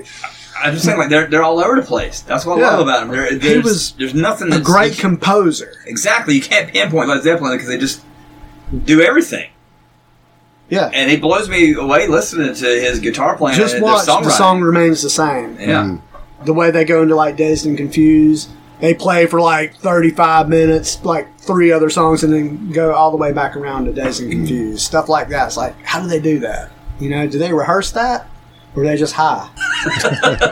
yeah. But nah, I, I, nah, I'm not taking anything. away. He just he just got it in his brain and his soul, his heart. He But just has it whatever in you there. do, do not watch the 1985 Live Aid where Led Led Zeppelin gets back together. Have you seen Mm-hmm. I that? didn't say he was I haven't perfect. watched it in a long time. Like Uh, this, Jimmy Page like runs into a microphone stand. Phil Collins is on drum. They have two drummers. but- yeah. And like Yeah. nobody rehearsed the night before. You know, they I- just flew in. I feel like Led Zeppelin should have had another guitar player live because there's if you listen to any Led Zeppelin, there's a million guitars going in there. Hmm. You know, I like how he could interpret that stuff. yeah. You know, like I- okay, I got five guitar tracks here, but I I'm the only guitar. I always player. wondered like about that. as a kid. Like when I hear a band like that that had a million guitars going on or a million whatever going on, like, how you guys going to do this live? Yeah, You know, I remember I saw the Meat Puppets the first time, and they that's uh, one. Yeah, for I sure. was like, how are y'all going to do this? You got all these guitars going on, but they had another guitar player, and I was kind of disappointed. that's another great SST band. Hey, I got to shoot a game of pool with Kurt Kirkwood, by the way. This little side Oh, wow. note, Yeah. which is super cool moment in my life. but anyway, uh, I was like a little disappointed because I wanted to hear the. I used to want to hear this, the raw version of songs. So if you went, like you Yeah. heard on the CD, you have all these different guitars going on. I wanted to hear the stripped down version of it. That's how I was when I was a kid. Now Yeah. I'm like, yeah, that's cool. You got another guitar That's player. the in there. thing. Like, you can have a song with like um, you know five different arrangements going on, but when you strip it down, you gotta have a foundation. You gotta have the rhythm. What What are the chords of that song? You know, I mean, if if you can't play it acoustic, maybe you got a bad song. You know, Maybe. Paul Stanley said that.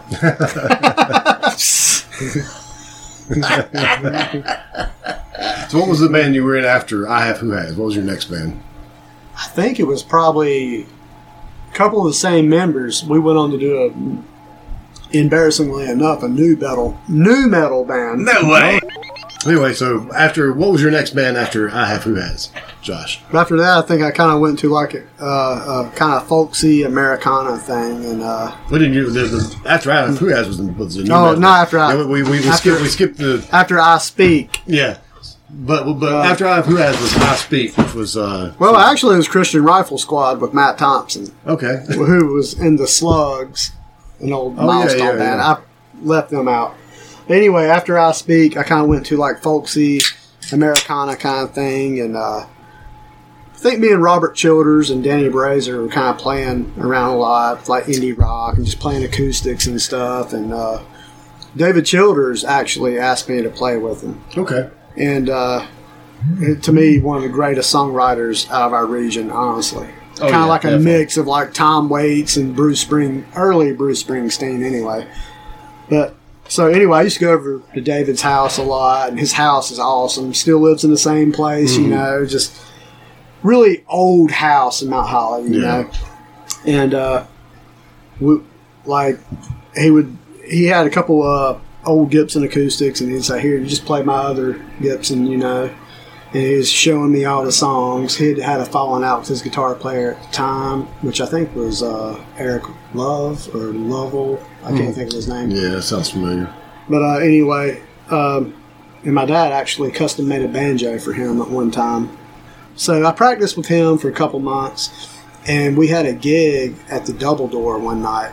And uh, I go over to David's. David drives us up to Double Door. So, all right, man, you ready? I said, man, honestly, I don't think I can uh, do your songs any justice tonight. You know, I said, uh, I'm going to sit out in the crowd and just watch. And I let them do their thing, you know. Yeah. He's like, man, I really, I really appreciate your honesty, Josh. You know. and then so after that, I think somewhere I might have probably just played around in a couple different bands that never really took off. And then I started to do a group called Silent Weapons. Mm-hmm. Okay, uh, yeah. Mm-hmm. With my girlfriend Eliza Gray, and uh, I, s- I got a drum machine, a Boss drum machine from my friend Mike Sorrentino, and just started coming up with like these weird like bass lines and different drum beats, and just writing the songs around those, you know. And I'd come up with like these titles, and Eliza would just like write the songs around the titles of the songs, you know. And uh, I think a lot of people really enjoyed that band. I think Ben Huskins still has a Silent Weapons T-shirt, Yeah, I think I've seen him wear it. Yeah. and uh, That was a great band. eventually, I don't know what happened from there. We just stopped doing that. Read all You over. know, we did Red All Over. yep, He doesn't remember out his career. I do. and uh, So That was with- a different band. yeah, Ran all over. that was with uh, Jarrett Berry. It was a similar And concept. uh, Wow. he was in a band called Basil's Favorite Hat. I think he's doing something now called uh, Hellfire 76. oh yeah, yeah, Who just played at Tommy's Yeah. Pub. Yeah. I I think. even played a show jammed with the with him. Menders, I think. yeah. They recently. did. Uh, just I last, jammed with last him a week, couple last times Friday, I playing think. bass. Yeah. Yeah. And uh, when we played with Jarrett, like, that's when I really started to learn a lot about the music industry, about, Mm. the, you know, how long your song should be. And, you know, like, it was down to, like, it was so uniform. Like, you know, you, you know we got dressed this way. You know, and we, we were honestly trying to get signed at that time, you know, and uh, probably had to compromise a lot, which Yeah. a lot of bands do. And uh, I, I learned a lot from Jarrett and that band. He was kind of like my mentor at that time. And uh, we we eventually kind of had a falling out. So like you said, you were You trying to know? get signed. Were you playing a lot of shows like out of town and stuff, or just mostly just trying to build it here? We did play out of town a lot. We played Athens, Georgia. Uh, played in Chapel Hill a lot. The Cave. You know, we played local 506. Uh, even went up to Brooklyn, New York. Played a little cafe up there. yeah. You know, and uh, we had a falling out, and uh, I kind of hate to kind of delve into that, but. Uh, a lot of it was over you know, somebody we were working with, a producer who produced uh, Corrosion of Conformity, uh, John Custer, who- Mm-hmm. Yeah. who's a great guy. yeah, You know, we kind of went this way and Jarrett went that way. Yeah. You know, we'll just put it that way. yeah. Okay, we won't Yeah. get into the details. But uh, John Custer wanted to get us signed, you know, work with him for a little bit. And maybe I got lazy. I don't know, but stopped doing that Hmm. and didn't do anything for a couple years. And then Red All Over got back together a couple years later and put Okay. out more stuff. Yeah. you know, and then had another falling out. You know, As tends Man, to you're hard happen. to get along with. not in this group. It's because I don't give a shit. I'm, lay, I'm laid back. Yeah. But I guess that's it in a nutshell. Yeah. I think after that, you know, I just. I don't. Well, you know, I played in Sticky I was going to say, Bandits. you maybe didn't play for a little while, but then, then you played with uh, Robbie Steve Thornton Bannon. asked me to play in Sticky Bandits, and you know, Robbie Thornton plays bass in the Menders now, and Evergone, and still with Witch Motel.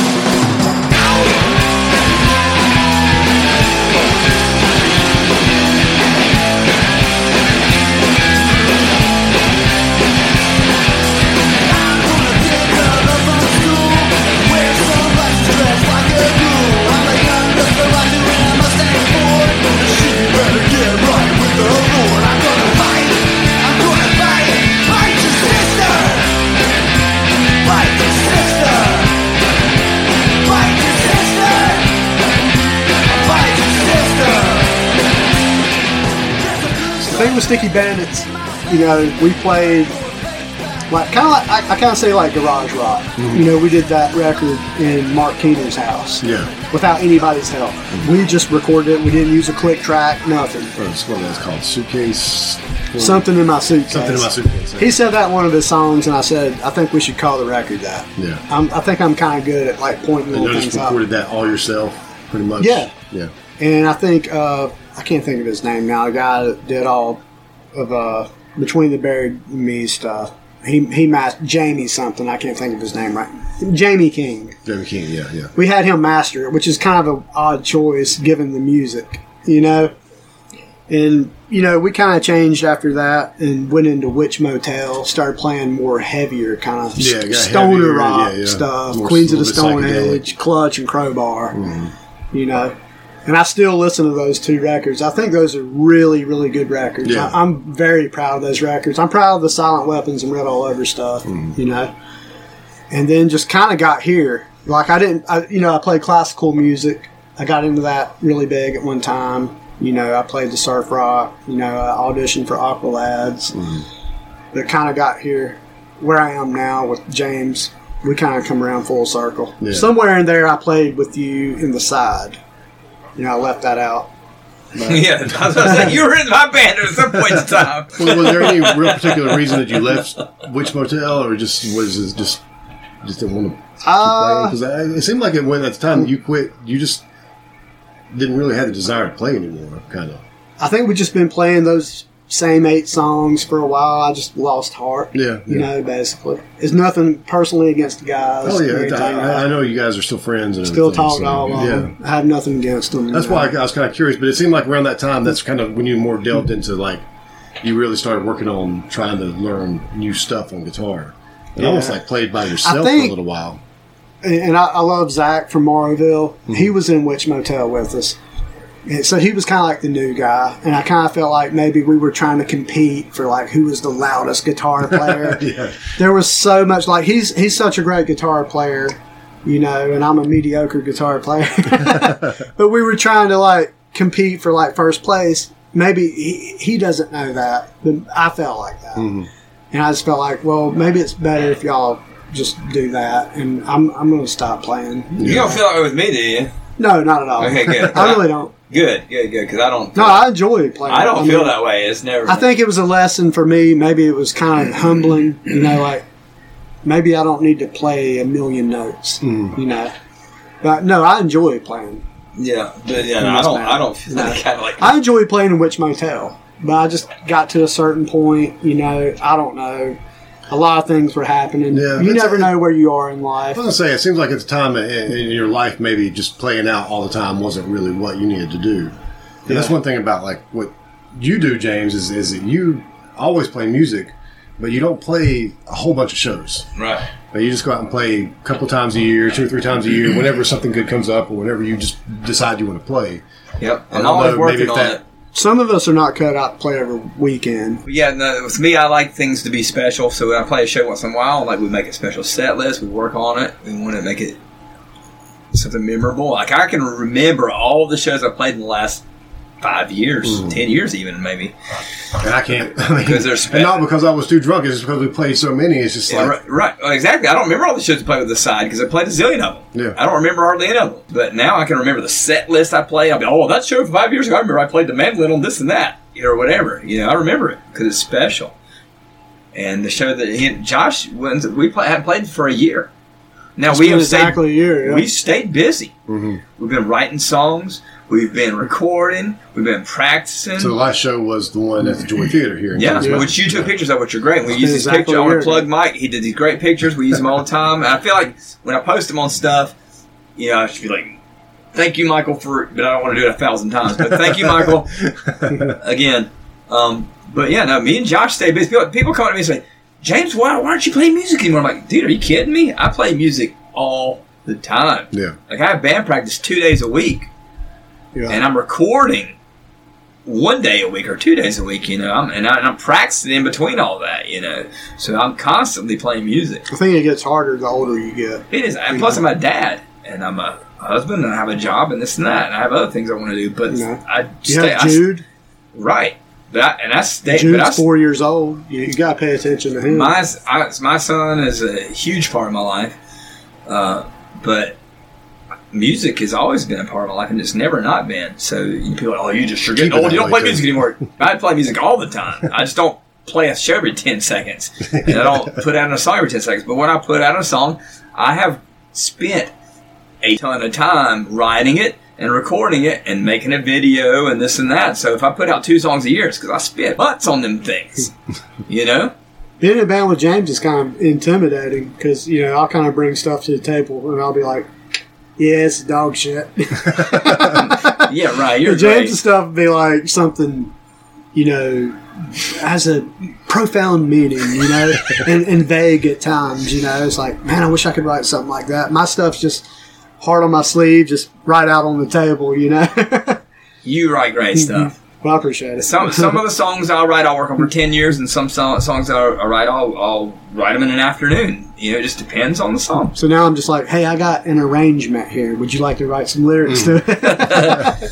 No, Josh has got Mm-hmm. some good stuff that I want to work with him to develop into some some stuff. So Mm-hmm. we're gonna make some great songs. We're working on a new album. We have four songs that are almost already recorded for it. the name of the record is Big Daddy. it's, Big it's Daddy. not that. I just came up with that. I think we should call it Big Daddy. Man, this has got to be a great record. Call it Big Daddy. Y'all can use that. by But the we way. got four, we got four, we got three songs that are done. We got one, another one's almost done, and then we have a bunch of material that we're developing. Yeah. A bunch. He wants to call the record Baby Eagle. Well, I like Big Daddy though. I do want to name. Can we call it Baby Eagle slash Big Daddy? We'll talk about it. Big Daddy Baby Eagle. We'll talk. I do like Baby Eagle. I, do, I have a song that I'm going to call Baby Eagle. Um. Uh. That You mean you mean Eaglet? yeah, eaglet would be the correct form. Ha- Okay, all right. That's when the I was, charm of When it. I was a little called- kid, I had a stuffed animal that was my favorite stuffed animal. Called, I called it Baby Eagle, and it looked Mm. like a donkey or something. So anyway, I drew that. I, I was telling my wife Jenny about it, and uh, and I, she said, "Draw a picture of it for me." And I drew it, and she seriously started crying, laughing at how stupid this picture looked. so I have the picture, and I thought, That's the album cover. uh, yes, I thought that'd be a great album, Baby Eagle. My dad threw the stuffed animal away, which broke my heart. I know that's a little bit tragic, but I didn't mean it. So emo. yeah, well, but I don't know. So again, I love my son Jude so much.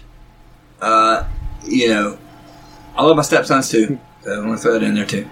But I don't know. Maybe it's a little bit of tribute. I have a song that I'm calling "Baby Eagle," and it's it's about Jude. So I have a song for Jude that I've written. You know, that, that if you know our band, you've heard it. Um, Yeah. but I've written another song that's kind of for him, and I'm calling that song "Baby Eagle."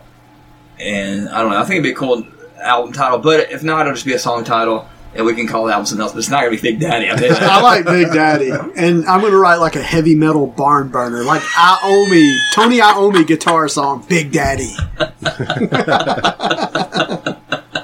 All right, if this song's that damn awesome, we'll talk about it. So now you is your music your music is online at, at Bandcamp? Is it? is it Yeah, we got our streaming? Bandcamp. I need to to put it, uh, the newer stuff on there. Our newest song, 42, is almost done. You gotta throw your background vocals on there, Yeah, but otherwise it's done pretty much. yeah. And uh, we Now are can put you it down there. recording the, the, the drums yourself? Like Yep. you're, you're playing James the drums. plays the drums. He plays the the, bass. guitars, plays the bass. I just kind of add some embellishments. I play some rhythm guitar, Hmm. you know, and some leads? Uh, and vocals, back and Yeah. vocals. So yeah, so yeah, I love playing the drums. Big Daddy tries to sneak in on there sometimes. Uh, uh, piano, I'm trying to get better at the piano, so I throw piano on there when I can, and mandolin and banjo and whatever the hell else I can get my hands on. You know, if it makes sounds, I'll do some. I'll make some sounds out of it. That's the way I look when at you, it. when you play your live shows, like at, at Cavendish, um, are you going to be bringing a lot of instruments with you, or just I'm gonna br- at this show coming up this weekend. I'm bringing. We're just playing guitars and uh, the mandolin. Acoustics, electrics, and mandolin. That's best. I have played banjo at every show recently. No- I'm not gonna play banjo at this one. Um, we are gonna have a little pedal playing some like you know fake drums with us on a couple songs. Yeah. But I do want to throw it out there on record that on the recordings I am playing the, the actual drums. So. We use a, a trio pedal for our Yeah. backing tracks. It yeah, has just, bass just to and make you drums. tap your toes a little bit. yeah? But I don't want you to think that's on the recordings because none of that's on the- any recordings. A- Any thoughts about maybe getting a drummer to play down the road?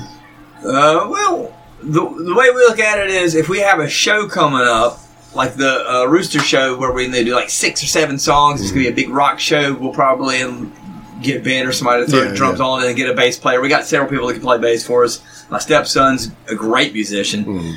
He can play bass. We got Dwayne Haight. Dwayne Short can play Yeah. bass. We got Mike Sorrentino can play bass. We I got, would be happy with like a Mo Tucker kind of. Hell, you could play bass No. with us. We got lots of people that play bass, so we got a short show we want to do. It's a big rock show. We can get we can do that. Um, The one coming up though, you'll probably play a longer set. yeah, we're gonna play like three hours. So Yeah. I mean, we're gonna just goof off on that one and play a few covers and play some originals and Yeah, we're going to cover uh, Alice in Chains, Metallica. We're going to do. Uh, no, no. Are we you are- really? Yeah. oh, For and, real. and Featherstone's singing some songs too. I He- thought, I thought you were being. We do facetious For there Whom for the a minute, Bell but then I Tolls. remember, Yeah. yeah, you did play no, that. You he- played that on he- uh, Facebook. He's singing lead on like several songs. For whom the bell tolls, and we kind of do it in like a almost like a surf rock. oh, kinda he's style. speaking of ZZ Top. We're doing ZZ Top. Where I'm playing the mandolin. Give me all your loving. and he's singing it acoustic with acoustic guitar, and I'm playing on the mandolin. Give you all, give me all your loving. So we, we just try to do some fun stuff. Looking forward to we do that. the Yeah. Sam. We do the Sam Cooke cover. We do Carol King. We love Motown. We love that kind of stuff.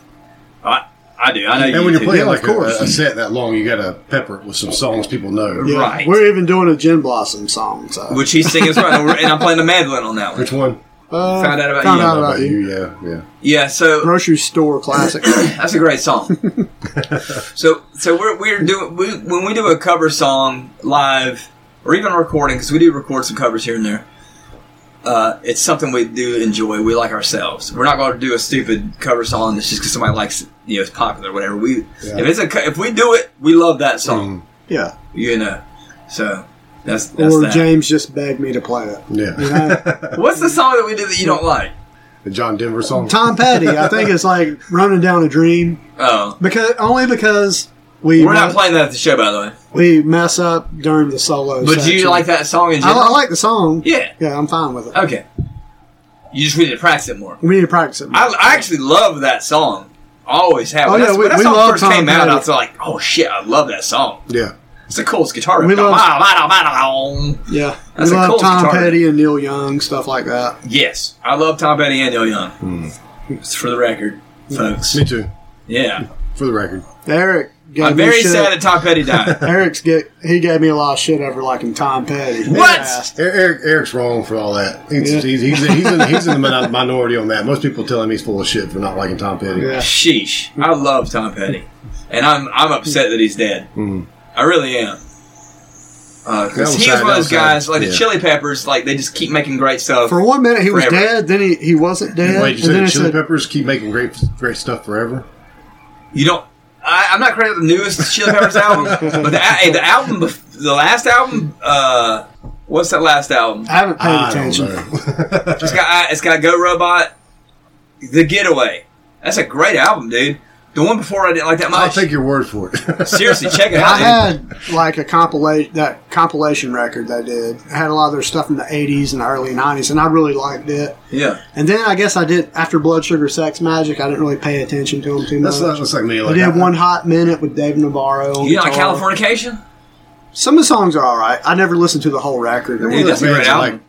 I liked the first couple albums. Okay, I liked you know Mother's Milk and Blood Yeah. Sugar Sex Magic pretty good. Taste but, the Pain. But then after that, it, like, they, they really start falling off, and then I just really got to where I They didn't kind like of found old that stuff formula anymore. with Under the Bridge, Yeah. and you know, but they're also one of those my bands that friends are so depressed. Well, even anyway, though kinda I don't wrote really like like that. them. I tend to know like all the lyrics, all the songs because they play them on the radio so much, especially like the stuff from back in the Well, nineties. Tom Petty stayed awesome.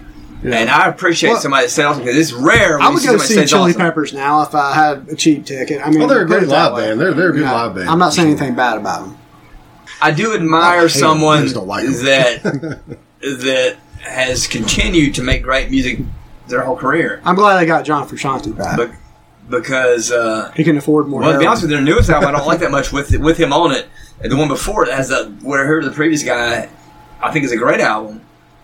I don't know who the guy is, but that- I think it's a great album. And the new one I don't like that much so far. yeah. But anyway, Well, I have mad respect for Chili Peppers. yeah, I do too. I, I respect anybody. People that, like, still has say this- mad, mad respect. anybody that has continued to, to make great music for decades, I mean, come on, that's good. yeah, I have a lot Especially if of you're famous, because we Josh and I were talking this on the actually drive here. Mm-hmm. We don't have that problem. We're not famous, so we can spend take our sweet time making a good song. We might make, we might, might not make a song for five years, but it's gonna be good. Mm. These people, okay, you're done with your tour. You Now you gotta have- make a record. you got to make a record right now. We got you booked for October. You're going to come in October. You got three weeks to make an album. we don't have that problem. Yeah, We can just make a music as we want to, yeah, Yep. yeah. we can put out melancholy and the infinite sadness. but we might take 20 years to do it. And Yeah, that's it's fine like because it'll be badness. good after that 20 years. Who I have a lot of respect for is these old blues guys like Sun House and Mm-hmm. Muddy Waters. Guy sitting there just like with one guitar. Mm-hmm. Those old guys, or uh, was it a Mississippi Fred McDowell? One of them guys, Yeah. just one guitar sitting there just playing and singing his soul out. You know, to me that's punk rock. Mm-hmm. You know, Exactly. that one guy doing That's all, punk rock. all that music coming from that one guitar and that one soul. I agree with that. You know, yeah. I love I love that old blues stuff. Sometimes I'll have nights where I'll sit there on YouTube, have me a few beers, just go through like all the old blues stuff, man. Mm-hmm. You know, we're not talking about the blues from like the sixties and seventies. I'm talking about the old stuff from like the thirties and the forties. Sometimes you can find these obscure guys from like the 80s you know, and just no name guys out there, and they kind of like they're sitting on the porch, you know, with like a, you know, fifth of whiskey, you know, and somebody obviously recorded them with like a camcorder, yeah. you know. I love that kind of stuff, man.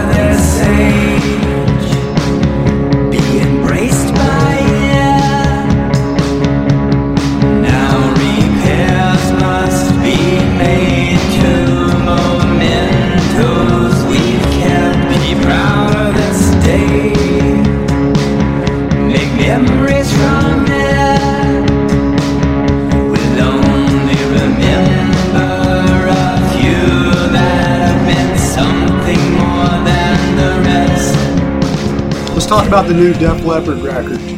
what, what about the new? I have not bothered to listen to it. Oh, I- I've listened to two songs, and I have to say, first time I heard, it, I was like, man, those guys got old.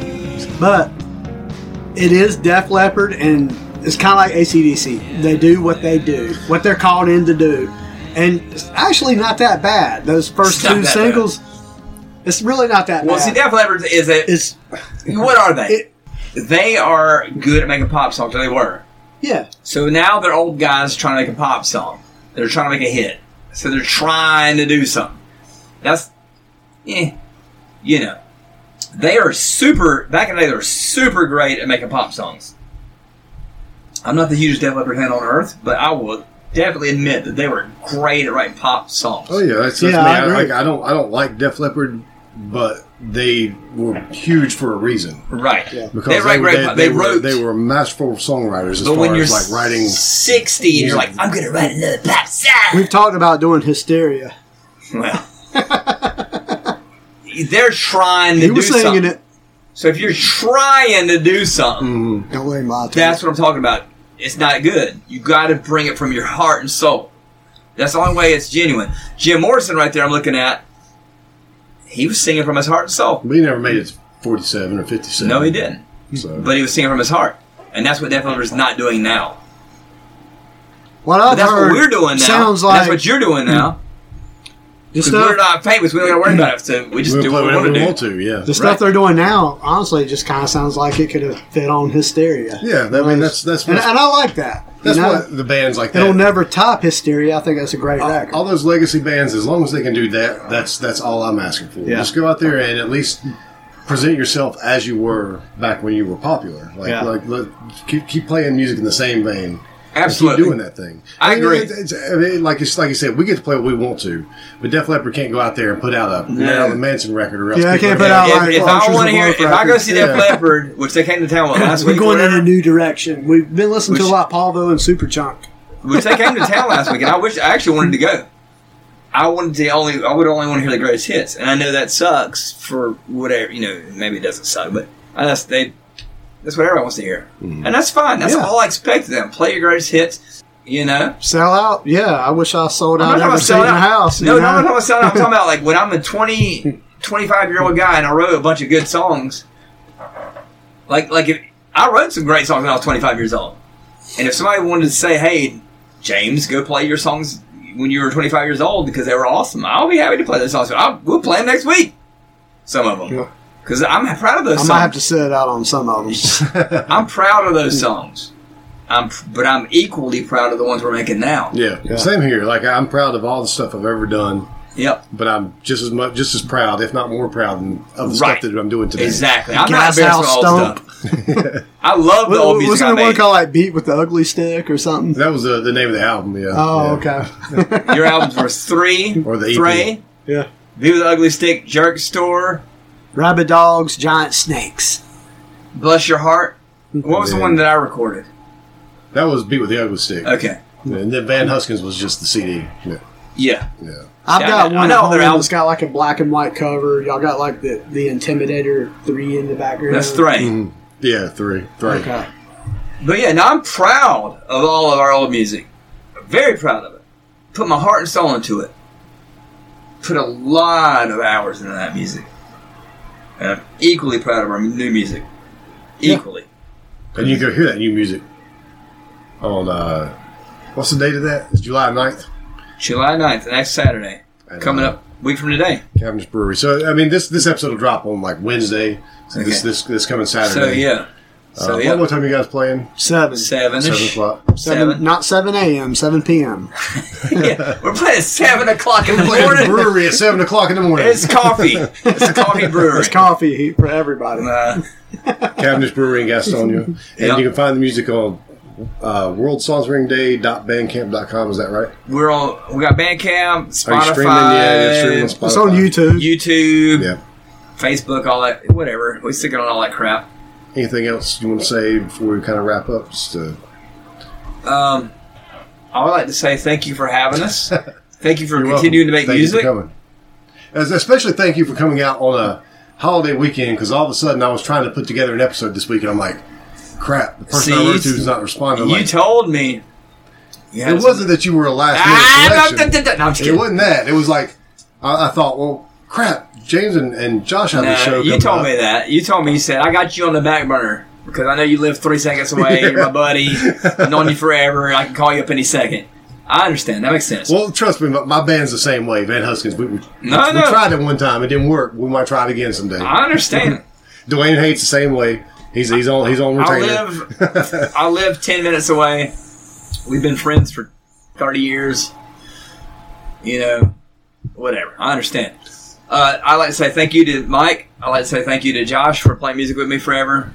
And uh, Oh, I'd like to say thank you to Josh too because I think he's an excellent gu- guitar player. hell yeah, he is. And and appreciate when he stopped playing, I was like, man, that kind of sucks. I Although know. he kept playing, he kept playing online, Right. so we still got to see him play. But it's I, I like seeing him play live. I'm just gonna say this: you're the only dude, the only person I've ever wanted to play in a band with. That uh, is another guitar player. I've always been just by myself as a guitar player, except for you. So that says a lot, and and so that comes from my heart. Feelings mutual. Yeah, man. All right, thank you, Mike. Yep, Appreciate it, thanks for brother. having us, Mike. Thank you. and And let's that's- play some shows together too with us and you guys. And I'm, I'm going to come out and see you guys play next week. oh, cool. Cool. I, I already planned on doing that. Um, I better do my homework. Yeah, There- we're there's trying even- to make too many Now errors. I'm gonna play Def Leppard Hysteria for you. I gotta know tonight if you're alone tonight. That's a great song.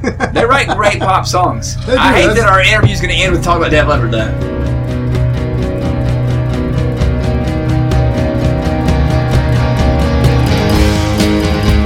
Have they come to see their kids? Did they come to help them live? Have they come to wake them up? Did they just stop by for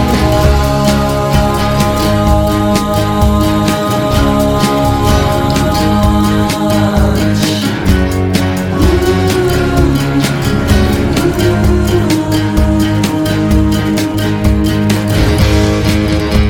Have they come to set them straight?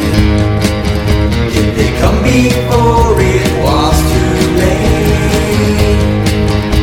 Have they come to right the wrong? Did they come to claim a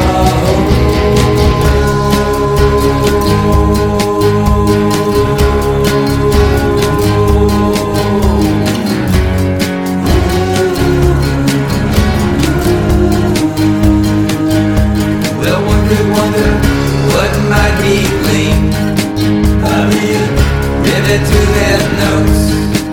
Well, maybe they should learn to look beyond their noses.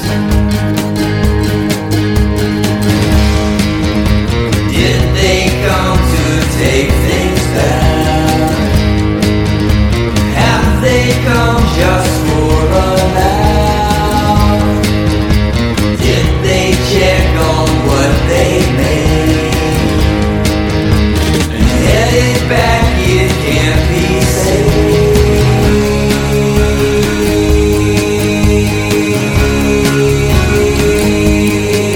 saved.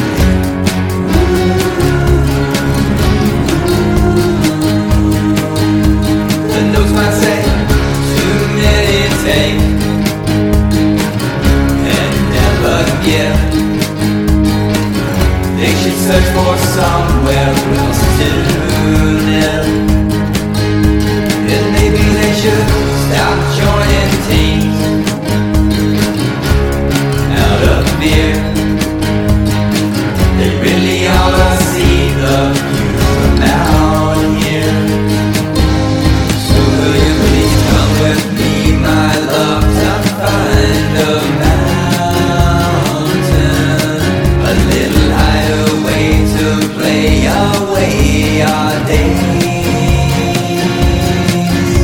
The view will be much clearer from our mountain. Let's spend the time we have above the haze.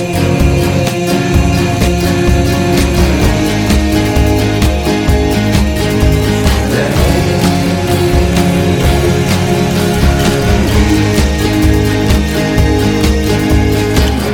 Catchy tunes.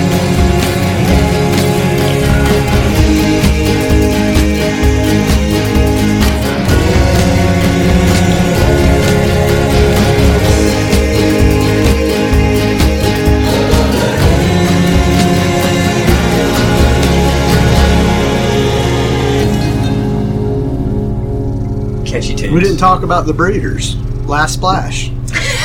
We found out that that's one of our favorite records of all time. I love that record. Yeah.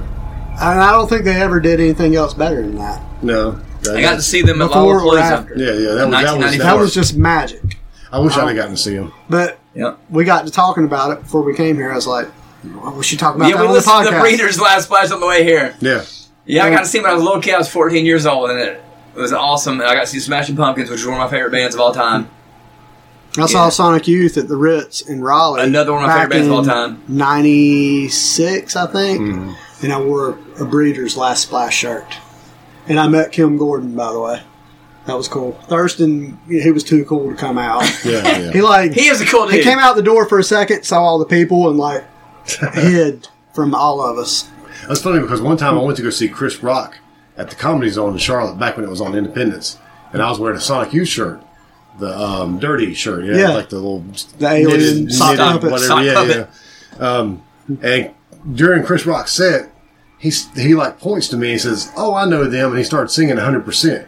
Ah, cool. And then after the show, I went. He was just hanging out by the door, and I stopped and talked to him. And he's like, "Oh yeah," he's like, "I know, I know Sonic Youth." He said, "The the lady that directed CB4, my movie that's coming out, also directed that music video." And Really? So we, we talked about Sonic. Me and Chris Rock talked about Sonic Youth. That's, super cool. And then like I and went now and I saw, love. then I went and saw CB4. Actually, maybe I'd already seen it, but it was around the time time, time CB4 came out. now I like Chris Rock. I like Chris Rock, but I like I now I like always him liked him more. too, and y'all Yeah. like him even more. And I Yeah. was thinking about that one time. I told somebody that story. I'm like, you know, I didn't even get an autograph. Of course, I didn't have. That that was back before we carried cameras. with us Right everywhere. back back in the day, you got an autograph. You didn't get pictures. Yeah, so I didn't even get a good autograph of it, but it was just like a moment that I got to share with Chris Rock. That's Like, cool. I had He Kim talked to me Gordon. from the stage, and then we then we followed it up. That's Afterwards. super Like, cool. before I like I Chris left. Rock a lot. I got Kim Gordon's autograph on ticket stub, and I have no idea what happened to it. I have several ticket stubs like that. I got all of uh, Fugazi's autographs on ticket stub. Now I don't know where it is. Oh, when I saw Dinosaur Jr. at Tremont, I think it was 97, and Sweet 75 opened the show, which Mm-hmm. was Chris Novoselic, the bass player from Nirvana. It was his band. He played Oh, yeah, a yeah, 12 string yeah, guitar yeah. in it. Chris was standing out there on the ramp, you know, as you're walking to Tremont, Mm-hmm. and there was nobody else around. And I actually got to walk up to him, like, shake his hand. I don't even remember what I said to him. Oh, It wow. was like, yeah. yep, uh, what am I saying to this guy? You know? Now you guys got you. I have who has y'all. You have to open up for L seven. we did, You yeah. have to open up for Dick Dale, or Uh, that was uh, the Vivians. Vivians, okay, And okay. I got I got to see them open for Dick Dale. Okay. I got to meet Dick Dale. I got still have his autograph. yeah, yeah. That's one For autograph some I reason I did. was thinking that was I have who has, but yeah. I did hang on to that autograph. Yeah, okay. So Did you That- play? Would you get to open up for anybody else over at Tremont? 'Cause I think they opened up for like Cherry Pop and Daddies after I left the band. Okay, yeah, You yeah. know, We mentioned less than Eric earlier. Jake. Because I know once, like Karsten was booking shows out there, and once he got kind of wind of the punk rock scene over at Milestone, he's that's- he, he got us in there. Yeah. Of course, um, my so-called band started playing there, but he started booking like bands to open up for bigger bands coming through, which I Yeah. thought was really cool. That's that's one thing that it still happens these days, but not as much. Like Yeah. Mm-hmm. especially bigger bigger bands, you know, like you know Toasters, Archers, Loaf, stuff like that. Toasters were kind of like a ska band. Yeah, right? yeah, they, they, were- they weren't like huge, but they were still they played the big room at Yeah. Tremont, and so I was pretty pretty uh, happy to get to open up for those those bands and get to do that. Did play for a good crowd. Now it'd be you know. great if like neighborhood theater would have local bands open up for whoever the big band is is coming through. Or, but you try to reach out to neighborhood theater. and- This has been a Gabba Gabba Hunt media production. Nah, I, guess always- that I always was Eric's wanted- drum set. I guess. Right. Yeah. and, and by the way, I want to segue and I'll try to come back to this question. Uh, at some point in time, I've always been a little bit um, spontaneous, I guess you- is the word. I don't know. Um, one day, I, you know, I saw Eric had his drum set down there and he had stickers all over it, and I just thought he's you know he's punk rock. He didn't give a shit. And I spray painted his drum set. one day when he was gone, and he got pissed. You know, you know, you, of course you know Eric. You've known him forever. He's the nicest dude ever, the most laid back dude ever. Never gets pissed off at anything, really. Uh, he was pissed. Yeah. And I understand, and I would have been pissed too. And I apologize, Eric. Uh, I've apologized to him previously, but I spray painted Trump's. I, don't, I don't remember this story. yeah, I spray painted it, and he got pissed off at me. Um, Anyway, I didn't think you would care that much, but I apologize, Eric. I understand. I was being just a dumb kid. But anyway,